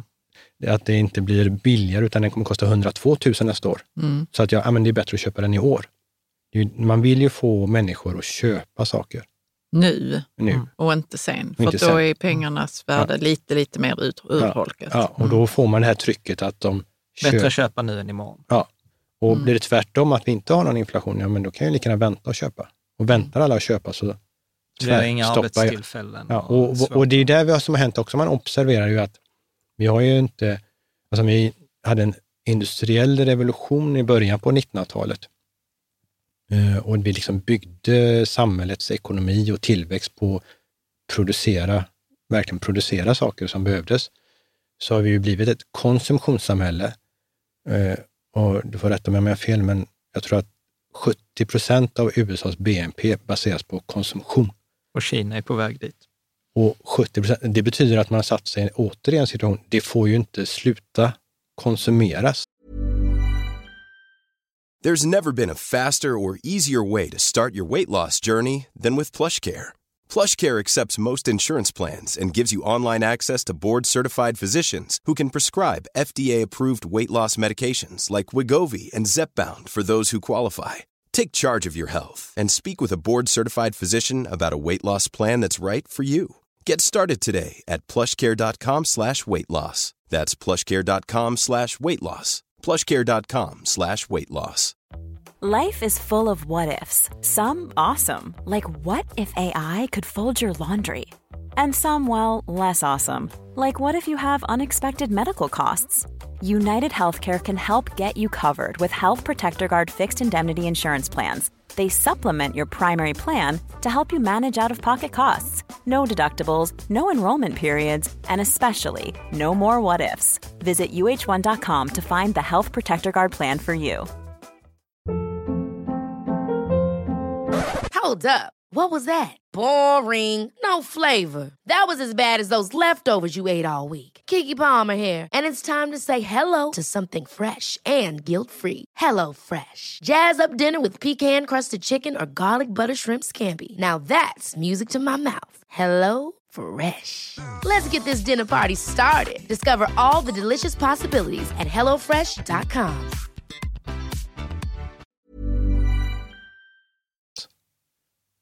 Och nu så har vi då vår nya eh, livsfilosofi som vi alla vill närma att vi inte ska konsumera så mycket. Mm. Det är ju också väldigt intressant. Hur ska man få ihop det? Alltså vi vill ju Då börjar man prata om det här med cirkulär Ja, ekonomi. men- Då kan men- vi ju konsumera och Ja, ändå men, liksom men, klara men om, ekonomi, alltså om hela blodflödet, Mm. ekonomiska blodflödet bygger på konsumtion. Alltså Mm. det är ju inte mot, eh, alltså cirkulär, där, där det används, då, då blir det mindre, alltså, då tar farten på pengar ännu mer, alltså går ännu ner i botten. Och det, alltså, hur ska man kunna upprätthålla, hur ska vi få det här att snurra om vi, när vi nog minskar konsumtionen också? Så det är också intressant. Men, men det där är inte så sugigt. Alltså om inflation, då blir det ännu större incitament att jag ska handla nu än imorgon. Man vill ja, ja. Ja. systemet vill ju Ja. få det, men vi som men, människor... men varför, varför vill inte jag som privatperson ha hög inflation? Eh, därför det eh, eroderar värdet på dina pengar. Du blir ju, alltså det är värdet på det du... Ja, blir fast, för fast om jag, om jag skulle Du blir vara... fattigare, du blir en skatt. Ja, fast om jag är så här, ja men jag har Eller det ändå... spelar ingen roll för dig. Ja, alltså jag tänker så här, nej men, nej, men så här, nu är jag lite djävul... inte det. Ja, fast nu är jag så lite djävulens advokat här. Säg att jag är så här genomsnittlig svensk som har, liksom, jag har stort huslån, jag har liksom kanske tjänat pengar lite på mitt boende. Eh, då, och har jag lån så blir inflation bara bra. Det gör ju att skatten på, eller att eh, mitt lån minskar i värde. Alltså det är ju den intressanta skillnaden på 70-talet. när, Eh, alltså att då blev man ju rik på fastigheter.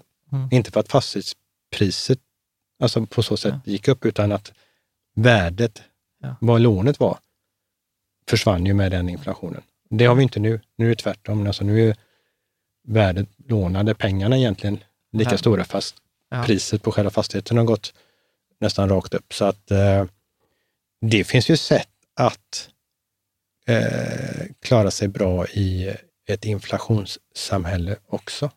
Eh, men det är nog svårt för dem som bara så att säga har lön. Alltså har du inte tillgångar där du kan, där du kan skapa avkastning som är mer än inflationen. Ja.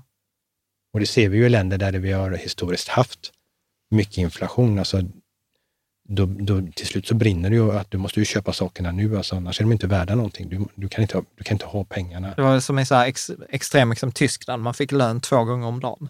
Ja. Liksom Ja, och det skulle- finns ju mindre extrema fall också, Ja. där man ser hur, hur det här, och vi ser länder som har problem med sina valutor och som inte alltså, Sydafrika har haft problem och Turkiet har problem och de är inte, då pratar vi inte om de här absolut säm, sämsta länderna. Ja. Att, eh, Men, men jag tänker här, för, för, för jag är inne lite här på, vi har en som heter Night Owl, eller Nattugglan här. Han har så här, men så här, på ren svenska, vad ska man göra som hyfsat förmögen, ung, runt 30-årsåldern, svensk, med bra inkomst i dagens klimat? Ska man spendera allt man har, låna så mycket man kan, liksom leva det goda livet? Eller ska man liksom vara, liksom som du har varit inne på här, lite loser? Nattugglan skrev inte detta då, men alltså och liksom spara och investera. Liksom, vad, vad- Ja, vad kommer man som, bäst som ut? finansperson, liksom? Ja. ett, spendera, gör av med pengarna. Nej men alltså, det är faktiskt, ja, men jag skojar inte. Eh, dina, om, om det är bra saker man, man spenderar pengarna på, eh, erfarenhet, alltså upplevelser kan ingen ta ifrån en. Mm. Det är ett av mina mantran. Mm. Så att, och jag har ändå jobbat en ganska länge i finans och jag har hjälpt många som har lyckats med, med, med stora så att säga, förmögenheter, om det nu har lyckats. Livet är ju mer än pengar. Men jag märkte att det var fler människor ändå, även om det inte var så många, men det var fler människor som kunde göra pengar, alltså skapa förmögenheter, än vad jag såg som hade förmågan att använda dem på ett eh, Klokt vettigt, roligt, ja, inte klokt sätt, utan egentligen verkligen använda dem.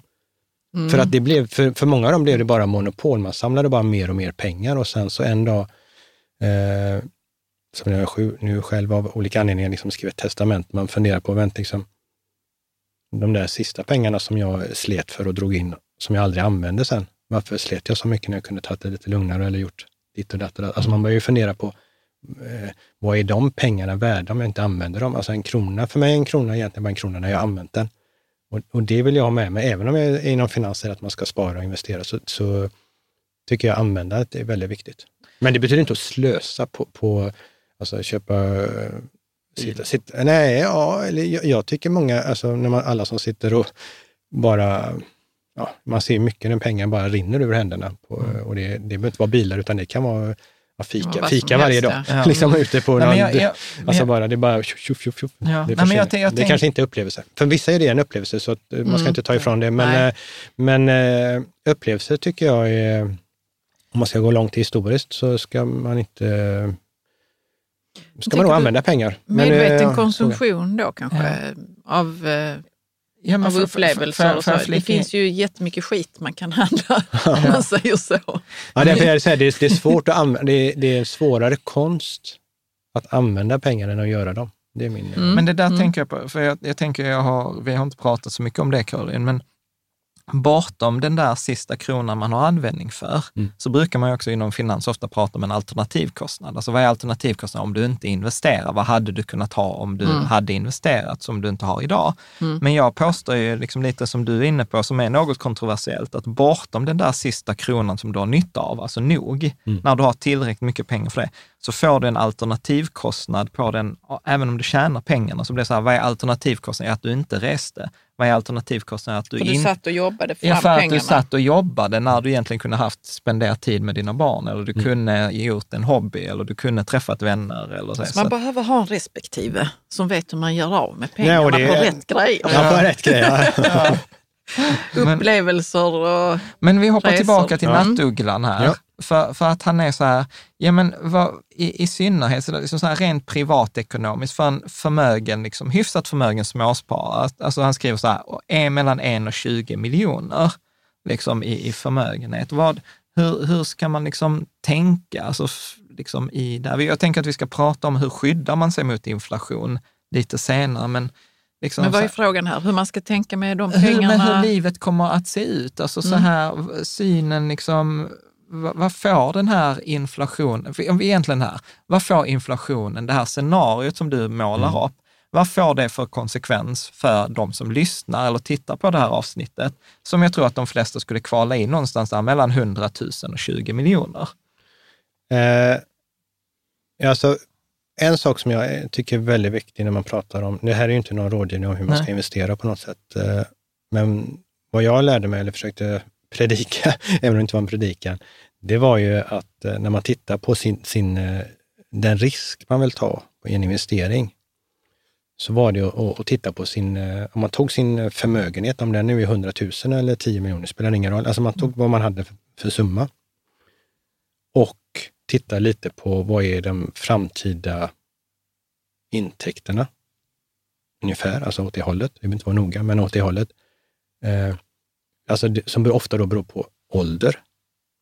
Humankapitalet. Ja, hur, hur många år har jag kvar? Eh, och för att hitta sin riskklass, eh, om man säger, mm. vad, vad jag vill investera. Så är förmögenheten väldigt stor i relation till framtida intäkter, så uppstår det en situation i att om vi återigen då får den här stora nedgången, är jag väldigt långt fram i tiden eller förmögenheten oavsett tiden är, är så stor så att eh, mina framtida intäkter är inte är så stora på arbete jämfört med mm. den här förmögenheten. Om jag då förlorar den, eller förlorar stor procent av den, så hinner jag inte, inte jobba i den. Mm. Kan man... är, jag, är jag 25 år, det vill säga kommer den här börskraschen, okej, okay, jag förlorar halva min eller 70 procent av min sparade pengar, men min framtida arbete kommer jag kunna köpa mycket för och investera mycket för. Och i slutändan så är det till och med en, en positiv faktor för mig. Medan är jag 60, 65, 70 år, har en stor förmögenhet, inte så mycket framtida intäkter och då får en de här 60-70 procentens nedgång på börsen, mm. då kan jag aldrig återhämta, återhämta det. Så där är det liksom, om vi backar till frågan, vad ska man göra med pengar? Och, och har man en situation när någon är ung och pengar så, så eh, det är alltid trixigt. För det är det jag brukar säga, man är bara man är bara perfekt rik under, under ett år i livet. Liksom. Det är, jag vet inte vilket år, det är lite olika för olika, men innan har man för lite pengar och sen har man egentligen, för man räknar, haft för mycket pengar som man inte gjorde slut Någon på. gång har man lagom. Ja, och den är, det är väldigt lite och, för kort. Och, och grejen är så att jag upplever så att man upptäcker inte det förrän i efterhand, när det var. Så är det. Ja. Så Får jag bara ställa en personlig fråga, Erik? Ja. För vi pratar ofta om, både Jan och jag och här nu också, att eh, man kanske vid 60 års ålder kanske inte har så många år kvar att jobba och jobba i kapp om man nu har blivit av med, med sina pengar. Men tänk, tänker du ibland på att man kanske kan börja om lite? Så för det, ja, den tanken alltså, har slagit mig mer och mer. Så. Alltså, man är ju inte ja. död än. Alltså jag, förlåt, förlåt, jag får bara flika in. Alltså det roligaste är att jag pratade med en kvinna, hon var så här typ 84, ja. och så pratade vi så hon ägde fastigheter. Och sen kom hon och sa, du Jan, alltså jag har sett den här fina fastigheten. Alltså hade jag varit 79, då hade jag köpt den. Men hon var 80. Hon var 80. Liksom, och då, 84. där gick Nej, där gick gränsen. Hon sa, jag är lite för gammal, men hade jag varit 79, då hade jag slagit till. Nej, men alltså det här är, det är bra, i alla fall om jag relaterar till mig själv och min egen eh, tro, så har jag förändrats ganska mycket under mitt egna liv. Mm. Eh, där jag är från att jag var ungdom och liksom, eh, jag var helt säker på att liksom, jag ska göra mina pengar och sen när jag är 55 år, då kan jag sluta och mm. spela golf hela tiden och bara ha det skönt och vad jag, vad jag bara vill. Men sen har jag märkt att liksom, när man blir äldre så vill man ju bli yngre. ja, man vill på något vis. man vill ju hålla sig i form, man vill träna och är bra. Och, och det kostar mer, ja. tycker jag, Nej, det, för min del ja, i alla fall. I alla fall mm. så har jag, jag har ju varit väldigt noga med att träna och äta mm. bra och hålla mig i form. Liksom, eh, och egentligen, inte, jag ska inte säga att jag är rädd för att dö, men lite rädd är jag för att dö och det är därför jag tränar och äter bra. Mm. Eh, och det tror jag hade varit, alla som är rädda för att dö ska kanske tänka så att det mm. kanske är bra att, att, göra vad man kan. Man kan ju inte förhindra arv och otur, eller liksom, men, men man, man, genom att göra vad man kan med hälsan, så jag var väldigt fokuserad på att hälsan skulle vara optimal för att kunna leva aktivt länge. Mm. Eh, men sen märkte jag att det är inte bara hälsan, utan det är ju, man har ju huvudet också. Och då har jag känt att eh, när jag observerar igen så ser jag att människor blir gamla. Eh, många blir gamla när de flyttar ut från en stad till ett hus på landet. För det blir liksom en annan ja, tempo. En annat lunk, ja. Jag märkte en gång när jag var, för länge sedan när jag var hos min farmor då, som var gam, riktigt gammal, flera dagar i rad, så började jag bli liksom lite... började, jag började prata på ett annat sätt. Alltså man var inte riktigt ja. i tempot. Eh, och, så man påverkas ju hela tiden av... Och, och tittar man på de som går i pension, okej, okay, de kanske är ute och spelar golf eller gör något sånt här, men fiskar och pysslar med huset. Men det blir på något sätt, det blir inte så mycket mentalt arbete. Och då kände jag att ska jag behålla, försöka då, min strävan nu när man blir äldre, försöka vara ung så länge som möjligt, eller känna sig inte eh, döende, eh, så gäller det liksom huvudet också. Och då Ja. bestämde jag för att jag ska aldrig sluta jobba. Mm. Så från och från att jag säger att jag ska sluta jobba Ja. så fort jag kan ta ut eh, tjänstepensioner som jag hade då, 55 år, ut med det, leva bara. Så jag har sagt, jag ska aldrig sluta jobba. För jag är Eh, också och- och inne på det. Ja, Ja. Så att, eh, absolut. Eh, men jag kanske inte ska säga att det är inte säkert det är arbete, där man kanske går ner i tid, alltså försöka hitta ett arbete där man själv styr och att det inte är någon som säger Absolut. att nu är du 65, Mm. pang, vi vill inte ha det Mm. längre, utan hitta det här lilla, att du kan, ja, om du ska bygga ett litet eget företag över sidan så du har någonting, det räcker ju att du kanske jobbar 10-20 timmar i veckan, men, men håller lite utmaningar, lite match. Och som sagt, när jag fick, eh, när jag startade om med mitt egna varumärke och fonderna för två år sedan, i en, en ändå hyfsat hög ålder, det som var super, super jobbigt att inte veta hur det ska gå och så vidare, som känns väldigt bra nu när det har gått så, så bra som det har gjort, men som var alltså riktigt, alltså jag, eh, under en bra period så, jobbade jag ju mer än någonsin, eh, hade bara kostnader och inga intäkter. Eh, och så ska man gå hem till sin fru och säga att jag jobbar mer än någonsin, men jag, jag har inga pengar med mig hem. Alltså, Mm. Eh, Så det var, ju, det var ju verkligen en tuff utmaning. Sen, men just det och sen att lyckas med något och göra det när man är lite äldre. Eh, Jag kom på efteråt, vänta nu, jag känner mig som 25-30. Alltså rent Ja. mentalt, för jag, jag, jag, det, Mm. jag var inte is, jag kunde inte bara sitta och ta det lugnt och liksom, ja, jag gör mitt jobb och liksom eh, glida lite på en räkmacka ut de sista tio åren när man jobbar, utan jag fick ju, som, jag fick ju vända varenda sten och jobba och, och liksom försöka göra allting så bra som bara möjligt för att lyckas. Och det, det blev ju en Det är så rejuvenating. Ja, liksom. faktiskt. Alltså Ja, jag att man får det. nytt liv. Ja, så att eh, de Ja. här har utmaningarna och, och eh, inte bara aktivera kroppen för att ha det utan eh, även huvudet. Och, Mm. och, så jag tror på att jobba hela livet. Och den dag jag inte kan göra det så får det Då vara. märker man det. Jag vill inte, se med, jag vill inte hamna med, det försöker jag intala mig själv, jag, jag, jag, ja, så när man ska vara på ett, behöva vara på ett hem och, och liksom någon byter blöjor på en, det, det känns inte, där är jag inte. Nej, Nej. där är jag också så här, då, Mm. då kan man lika gärna checka ut. Men jag tänker, jag tänker här, vi ska, vi ska hoppa Men det är min personliga, jag, Ja, jag vet, ja. inte, det har inte med någonting att göra som någon Ja, annan jag skulle känna jag- så. Utan allting jag säger är, Ja, men jag kan, säga, jag- kan säga så här, jag håller helt jag vill inte inspirera någon till något. För jag, vet, jag vet faktiskt en, en japansk minister som sa något liknande och han fick avgå. Nu är det ingen som säger att jag ska avgå, men, men, men alltså, så man kanske ska... Ja. Man, jo, men, alla det är har väl olika syn min, på det där. själv, alltså, jag Ja. ville vara, jag ville liksom leva ett stolt, stolthet och värdighet. Alltså, jag har Mm. lite gamla värderingar i mig som jag tycker är, är viktiga, inte bara... Ja. Jag kan ju säga att jag delar dem fullt ut. Och vi hade ju också ett avsnitt här som vi pratade om så här, tjäna extra pengar eller starta eget vid sidan. Eller, jag, jag tror jättemycket på det också. Men vi har ju sett en, en människa, vad var han, 70 någonting, när han startade nytt företag och bara så, nu börjar vi om här. Ja, ja, ja. Och jag bara tänkte så, fan vad coolt. Alltså, Ja. Det kan man göra när som helst ju. ja nej, men så Ja. är det. Så det har men jag vet du vad, med. jag tänker, Mm. alltså, vi, vi, har, vi har typ 80 frågor kvar. Ja, har vi. Och nu har vi tänkte- Och, och när, slösat kom, bort när kommer de svåra? Nej, men om vi hoppar tillbaka, så egentligen det vi skulle kunna säga om till nattugglan. Ja. Så här, är du under 30, så här, han frågar så här, vad ska jag göra? Så bara, luta dig tillbaka, liksom, önska att kraschen kommer tidigare. Du kommer förmodligen ha liksom, stor livsintjäning framgent, så för dig är det en bra grej. Är du någonstans 30 till 45, ja då är man någonstans mitt i. Det är inte superbra. Eller vad är det de säger den där Chernobyl? Not too great, not too bad. Eh, liksom. Och sen om man är äldre, ja men då behöver vi också prata om det här, hur skyddar jag mina tillgångar? Eh, liksom, så att, för jag har kanske inte den där tiden att återskapa.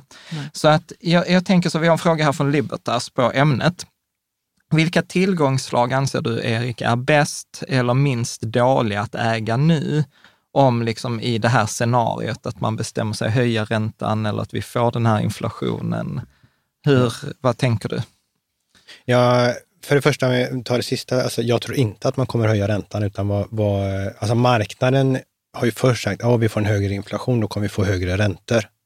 Jag tror att man kommer vara väldigt, väldigt långsam och följ, följa med högre räntor. Jag tror, tror att man, alltså, running hot säger man, alltså att eh, man vill ju att inflationen ska få gå över. Nu har det varit under de här 2 procenten, nu ska den få vara över 2 procent lika länge och lika mycket så att Eh, Man, man vill få igång inflationsrullningarna så att marknaden har tagit höjd för hö, högre räntor, men det tror jag är en fel eh, aktig, så att säga, tolkning av läget, utan jag tror att vi kommer få ännu kraftigare negativa realräntor. Gud vad spännande. det vill Alltså, säga att, alltså att eh, inflationen kommer gå upp, Ja. lite grann, eller mer och mer. Men man kommer inte, så att säga, man kommer ännu långsammare med att följa upp med högre räntor. För det där kan jag ju säga, alltså jag läste senast igår på forumet hade vi en diskussion om Michael Bur Burry, han som var med i den här eh, Big Short. Eh, för han har ju kortat massa räntefonder. Mm. Det vill säga att han satsar ju på att räntan ska gå upp. Eh, och det är det ju många som pratar om att räntan ska ju upp och vi såg ju små rörelser i ränta upp, medan du tänker att räntan kommer... Eh, Alltså, vad, som är, långsamt- alltså vad som är intressant, alltså om, man, om man backar nu i historien så är det ju att förut så satte ju centralbanker eller Riksbanken liksom korta räntor och den långa räntan styrdes av marknaden. Men där är vi ju inte idag. Mm. Riksbankerna, centralbankerna har ju tagit över och styr den långa räntan. Så att vi har fått en, eh, om vi ska kalla det manipulation, eller en styrning av centralbankerna av den räntan som egentligen marknaden skulle sätta. Och hade marknaden satt räntorna så hade de ju varit Högre. klart högre under lång, tid. Och jag tror inte centralbankerna har råd alltså med, med det skuldberget.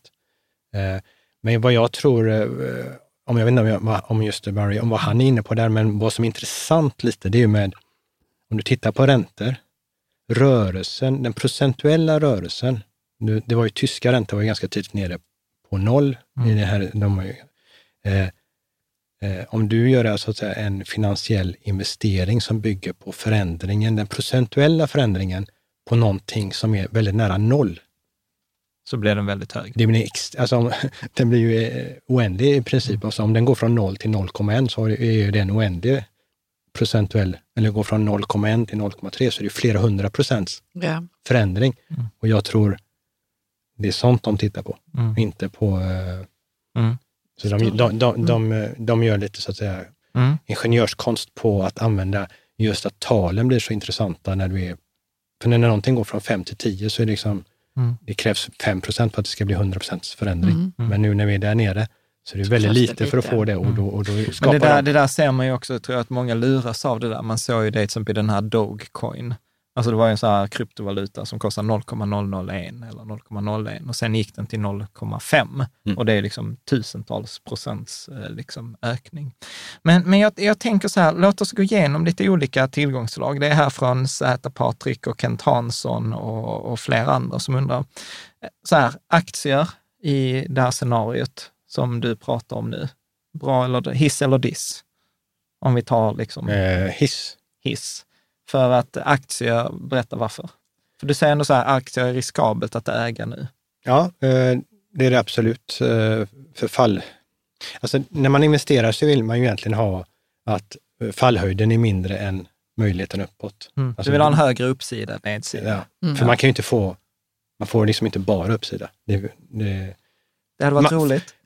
ja, förut ville man ha så att säga eh, risk-free return, Ja. för det är det ju då. Ja. Eh, Men nu har vi tvärtom, nu har vi return free risk som jag Ja. brukar säga. Så vi är ju tvärtom åt andra hållet, att eh, ska du vara säker så förlorar du pengar. Ja. Så att risk kommer vi ha, men och det är väl en, så jag tror att det kommer gå upp. Tyvärr så är inte det den optimala investeringen som jag ser det för att uppsidan och fallhöjden är Men, men, normalt, men normalt sett så brukar man ändå prata om så att historiskt sett så är det en myt kring att aktier är bra inflation. Eh, när jag läst massa studier på det här så säger de snarare så här att ja, men aktier har klarat sig bra inflation på grund av riskpremien, inte för att aktier är normalt ett tillgångsslag som går bra inflation. Alltså om man ska, eller jag skulle backa så hade jag sagt, okej, aktier är ju en, en form av en, en tillgång. Man äger ju någonting i ett, i ett bolag.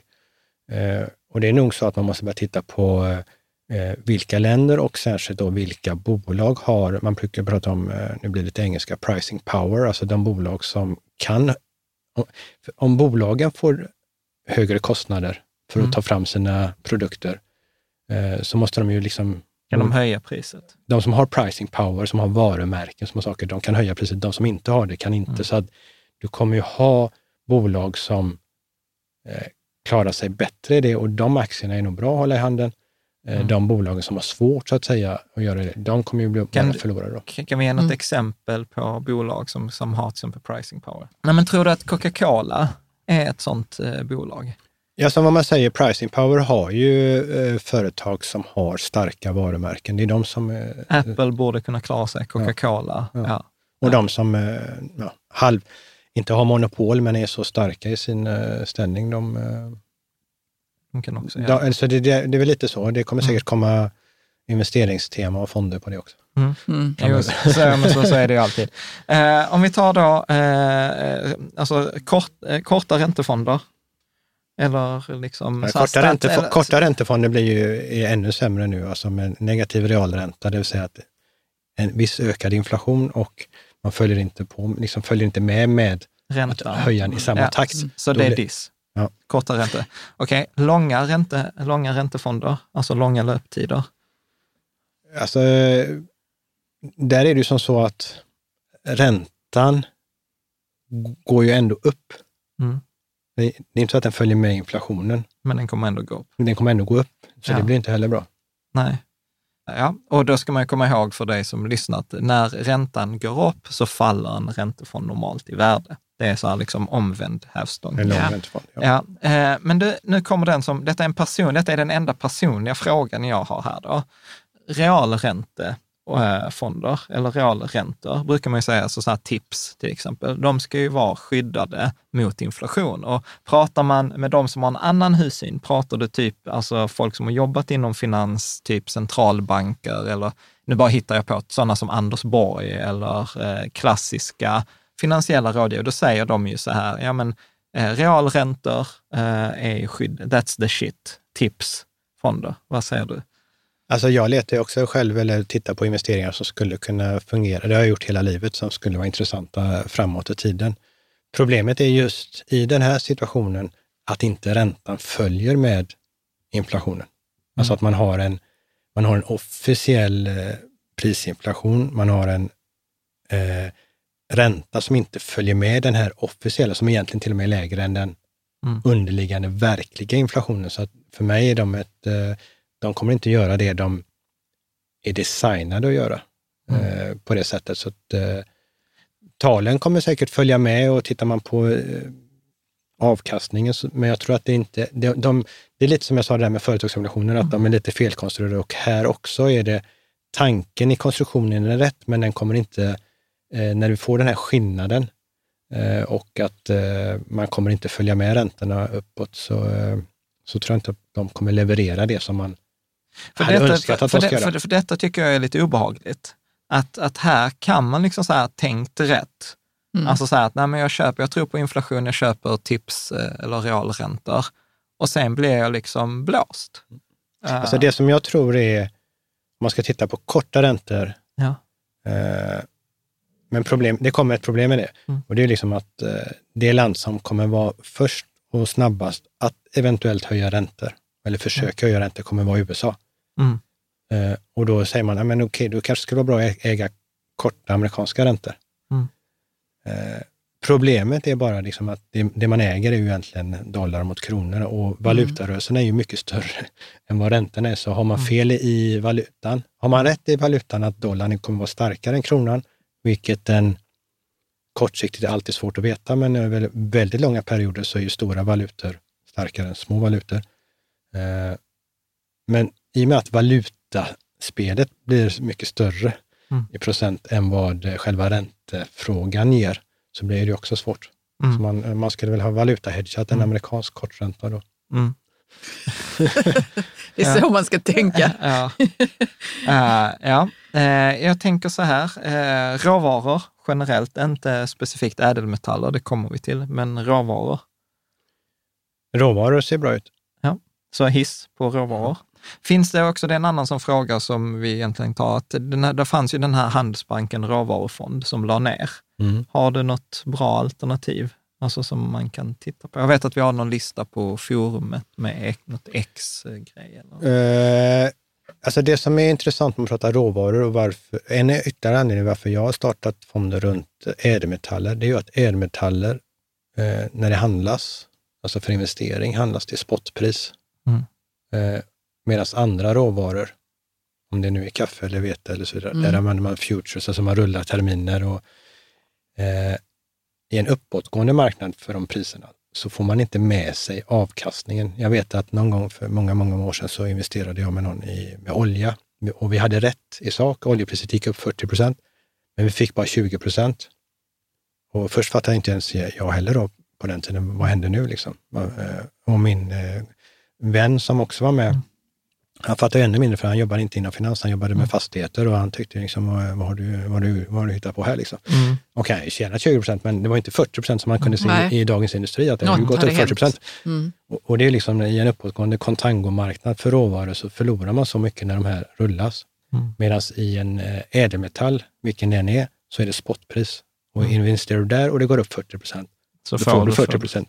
Så att eh, råvarorna i sig som inte är ädelmetaller är svårare och då blir det kanske lite lättare att investera i de bolagen som utvinner, fast det är en helt annan eh, sak. Men, men det, det, är svårt att investera i eh, råvaror. råvaror på det sättet att eh, man och då får man besvikna investerare. Om man då har investerat det här råvarorna så ser alla att det går upp, men så får man bara med sig halva avkastningen. Det är ju mm. en fördel när det går ner.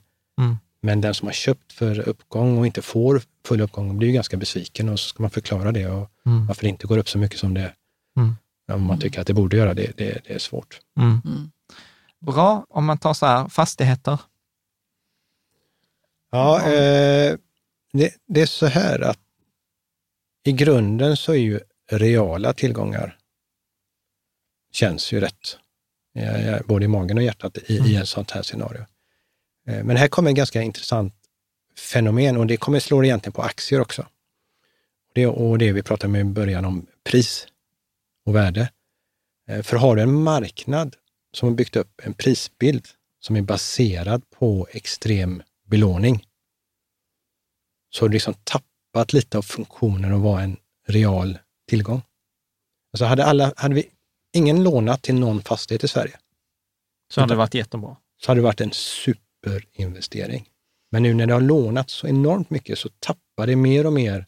Ju mer belåning som ligger bakom, ju mer tappar liksom funktionen av en real tillgång. Och det gäller väldigt mycket fastigheter i Sverige. Eh, I USA gäller det väldigt mycket amerikanska bolag, för de har lånat gratis, gjort aktieåterköp och inte för att, normalt sett aktieåterköp kan vara ganska bra om bolagen gör det när, mm. när det har liksom gått mm. dåligt för bolaget och ledningen mm. tror mer på bolaget än marknaden. Nu vill vi, mm. Men nu har de ju gjort aktieåterköp bara på högre och högre kurser, all time highs, och lånat mer och mer pengar. Och när de gör aktieåterköp så minskar ju mängden antal aktier och då går ju priset per aktie upp. Och vilket gör att man har just drivit kurserna, vilket är ett farligt fenomen. Och, eh, och det var ju faktiskt förbjudet i USA eh, förr. Eh, man tillåtit det igen. Och jag skulle egentligen vilja säga att aktieåterköp borde, borde faktiskt bara få ske om, från bolag som inte har skulder. Alltså att de tar på sig skulder för att göra aktieåterköp. Mm. För att ledningen sitter med optioner på priset. Det är inte bra för att bolaget, om det får problem, det är bra att börskursen har gått upp. Det är ju alla glada för. Mm. Men bolaget har ju mycket sämre finansiell ställning om vi får en problemsituation. Och då förstör man också lite av, mm. när vi sa att aktier också är någon form av tillgång, alltså en tillgång, men den blir urholkad ju mer belåning som finns bakom. Och ja. fastigheter har det problemet. Men om, mm. om du ska säga, bara så att det blir tydligt, men för vi pratar så här, men inflation, om räntan är låg och inflationen ökar, är det inte bra att de här tillgångarna är belånade och att företagen har skulder? Ja, alltså man kan ju säga att det kommer fortsätta att, att driva på priset och det kommer vara bra under en... En kort period. Det är så att kissa i sängen. Det kommer, det kommer nog vara bra under en, en, period för att återigen, priserna kommer drivas på ännu mer av inflationen mm. Och, och, alla krediter som skapas. Men risken, alltså när, när det skiljer sig så mycket med pris och ett verkligt värde, eh, och då, ja, nu pratar jag min egen bok som man mm. säger, liksom att Fördelen med råvaror, eller om vi pratar ädelmetaller, är att de marknaderna inte alls, de är reala tillgångar, men det är liksom inte, värdena idag är mm. inte på grund av att man har belånat mm. och köpt. Alltså hade alla belånat lika mycket och köpt mm. guld och silver så hade priserna varit sky high, alltså jättehöga och då kanske fortfarande varit bra att äga, men nedsidan har liksom ökat då. Mm.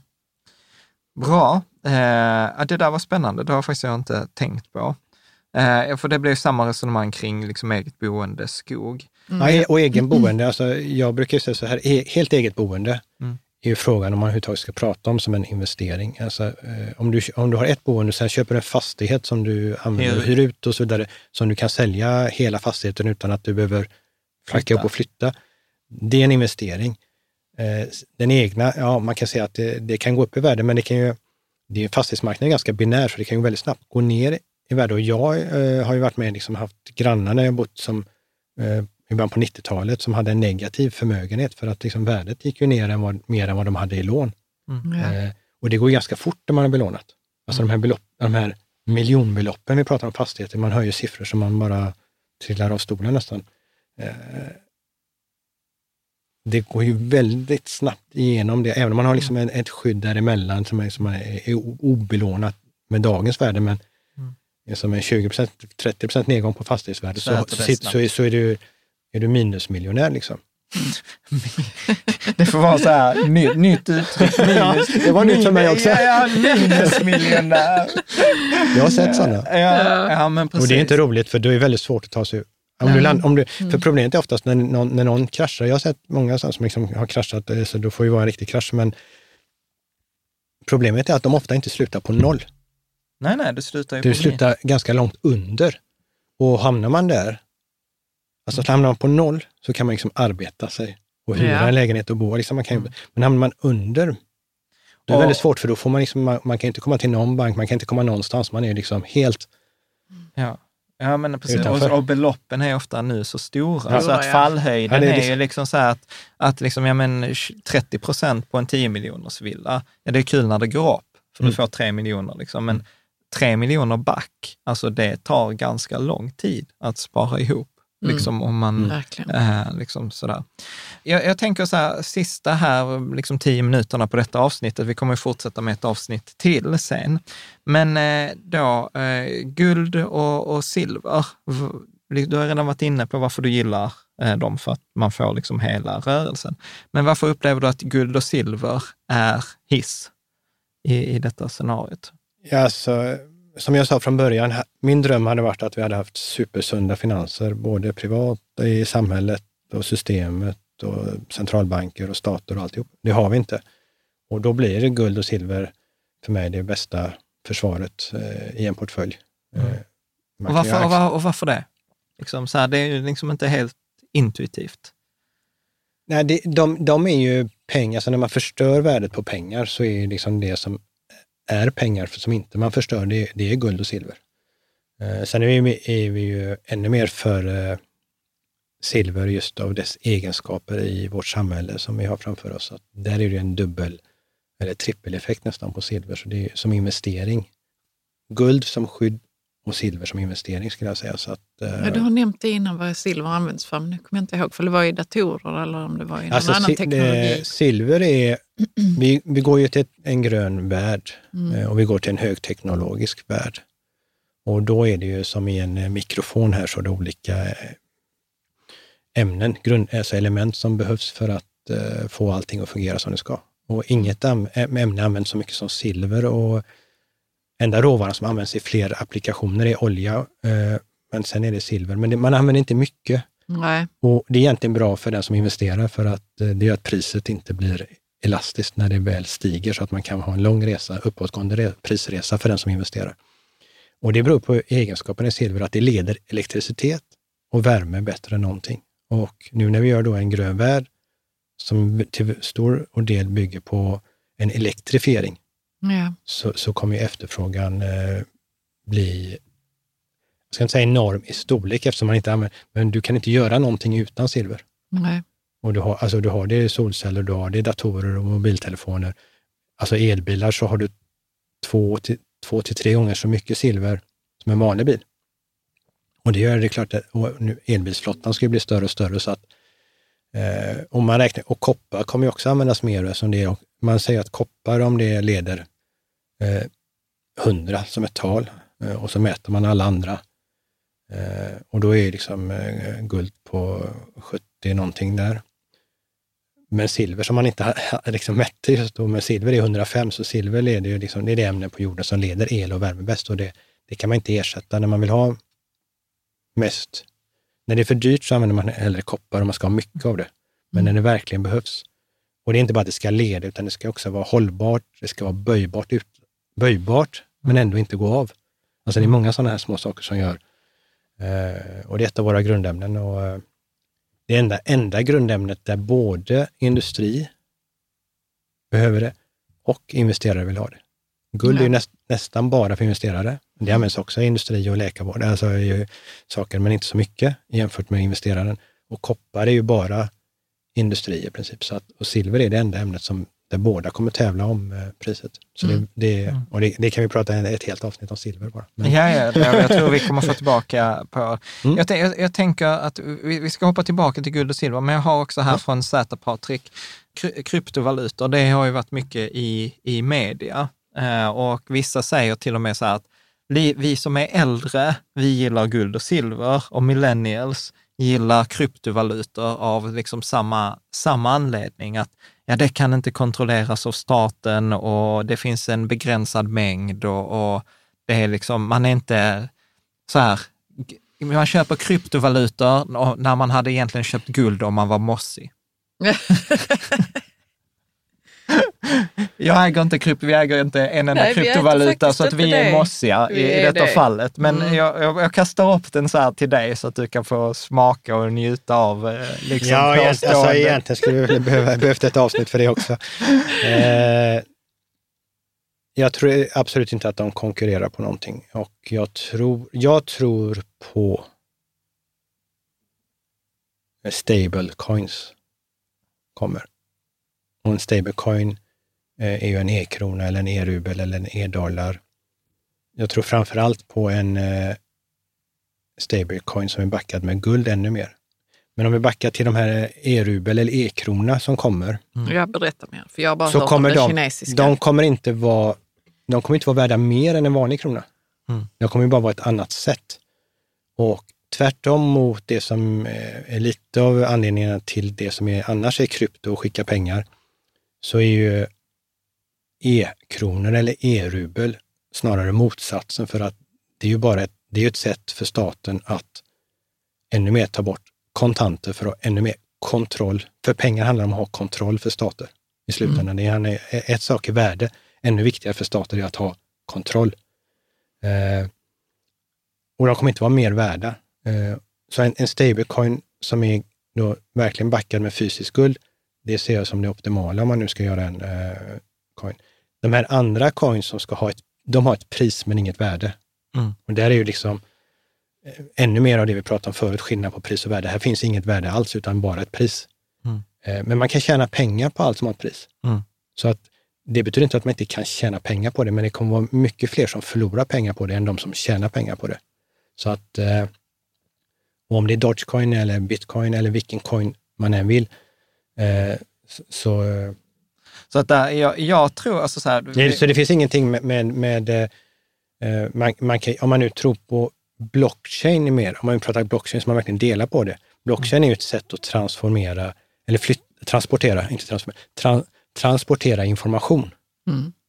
Och, och eh, att transportera info, information, det gör ju också ett vanligt mail, Mm. ett sms, en swish, vanliga banköverföringar. Allting är ju någon form av modern infrastruktur man skickar information. Och där är det liksom eh, en del saker som är viktiga och det är ju som snabbhet. Ibland är det snabbhet det viktigaste. Mm. Ibland är det säkerhet som är viktigast. Och ibland är det kontroll över systemet som är viktigast. Så det är lite olika beroende på vad man ska göra. Så blockchain för att veta att ett eh, skickat dokument inte är eh, förfalskat. förfalskat på vägen eller någonting sånt. Det finns massa användningsområden. Stater kan eh, hellre ha en, eh, alltså eh, som Ryssland, de vill ha en e-rubel för att skicka den via blockchain till eh, Iran, säger vi, för att man vill undvika det amerikanska Swift-systemet att flytta pengar, för att inte USA ska kunna styra världsekonomin via det Mm. Det logistiksystemet. Och det är, deras, som- det är deras anledning att ha en e-rubel. Något annat land kanske då inte vill ha kontanthantering för att eh, Ja, men det- e-yuan. Ja, och det, och det är liksom eh, pengar som inte är beskattade eller någonting sånt här. Men det är mycket bättre om vi kan följa varenda transaktion så vi kan... är det också ett sätt att undvika penningtvätt och som är, tydligen Ja, är ja. så otroligt... Eh, ja, penningtvätt skulle jag inte... Alltså, ja. Ja. Ja, men först får du kontroll på det. Det är ju inte primärt, Ja. men det blir en bieffekt. Ja, Det blir- Jag man, men det var ju meningen att banker skulle ha kontroll på det, men det funkar inte. Ja, men det, kontroll är ett, en anledning att du kan spåra. Men eh, det är mer att de kan spåra egentligen allt. Mm. Och det, du kan inte backa något ogjort heller. Mm. Är det gjort? Nej. Och även om inte någon ser att någon har gjort något fel så finns det liksom Ja, du kan spåra all- det tio år, alltid- tio alltid år bakåt. bakåt, i, i tiden. Liksom. Men, Allt eh, sparas ju. På, och, och, och sen tittar vi på, på krypto eftersom du kan göra hur många som helst och att du kan eh, decimalisera dem och det finns ju ingen, som ingen begränsning i dem. Mm. Så då finns det, alltså det går inte att jämföra med eh, guld. Mm. Men en eh, guld, alltså en eh, coin som är backad, en stablecoin på guld, ja, eh, det är ju bättre än en e-rubel. Finns eller, det? Det finns, men jag tittar på dem så är de, eh, känns inte riktigt seriösa för att du måste ju ha två funktioner. Det ska ju fungera, vara en stablecoin på guld. Men sen måste du ju verkligen veta att de som Att guldet finns. att guldet finns, för annars är det ju en, en, en eh, fake och en, en så att, fraud. Mm. Så att eh, det är inte helt... Eh, jag tittar väl på att vi skulle göra det själva, men Mm. vi får se. Jaha. Nej, men jag, jag, tycker, jag tycker detta är superspännande med, med de här krypto. Men jag tror precis som du. Jag tror att om man har köpt krypto, till exempel bitcoin, och tror att det är digitalt guld, då tror jag att man har trillat i diket. Sen kanske jag får äta upp detta liksom i, i, i framtiden. Men eh, ja, jag upplever som att det är väldigt två olika saker. Sen, har, sen ska jag också säga så att i forumet så har vi en tråd som heter Stora Bitcoin-tråden. Mm. Jag tror vi är 600 inlägg in i den diskussionen. Eh, där vi just Vart hän tar, tar den vägen då? Ja, men det är mycket diskussion just, tråden började så här, finns, har bitcoin något värde? Mm. Eh, och sen är det roligt för det blir ju många aspekter med både det tekniska som du är inne på, där, och sen blir det ju liksom det här pris eh, och sen massa de här andra valutorna. Ja, men alltså, man, man får inte glömma det att allt som, allt som har ett pris kan du som investerare, om vi pratar investeringar, tjäna pengar på. Mm.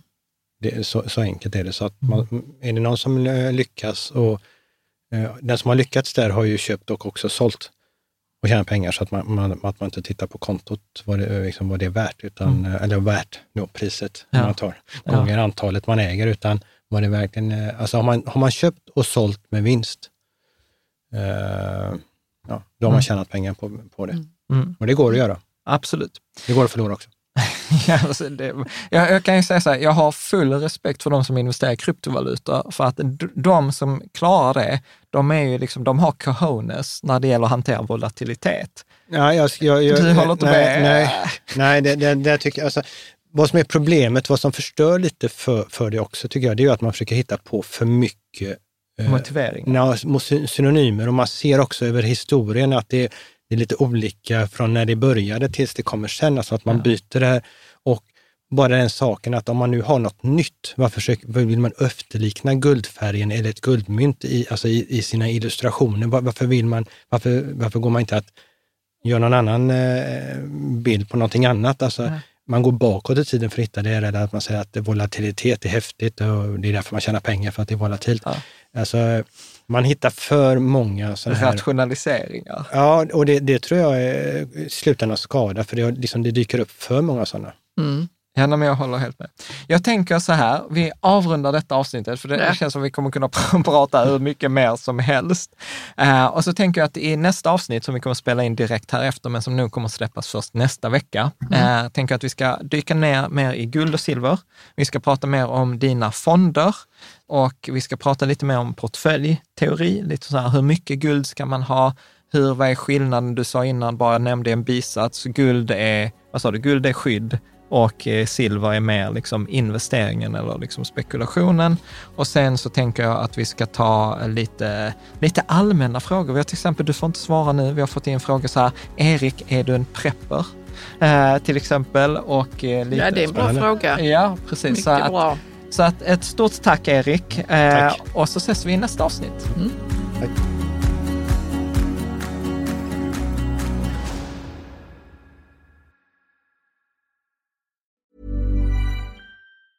Ever catch yourself eating the same flavorless dinner three days in a row? Dreaming of something better? Well, HelloFresh is your guilt-free dream come true, baby. It's me, Kiki Palmer. Let's wake up those taste buds with hot, juicy pecan-crusted chicken or garlic butter shrimp scampi. Mm. Hello Fresh. Stop dreaming of all the delicious possibilities and dig in at HelloFresh.com. Let's get this dinner party started.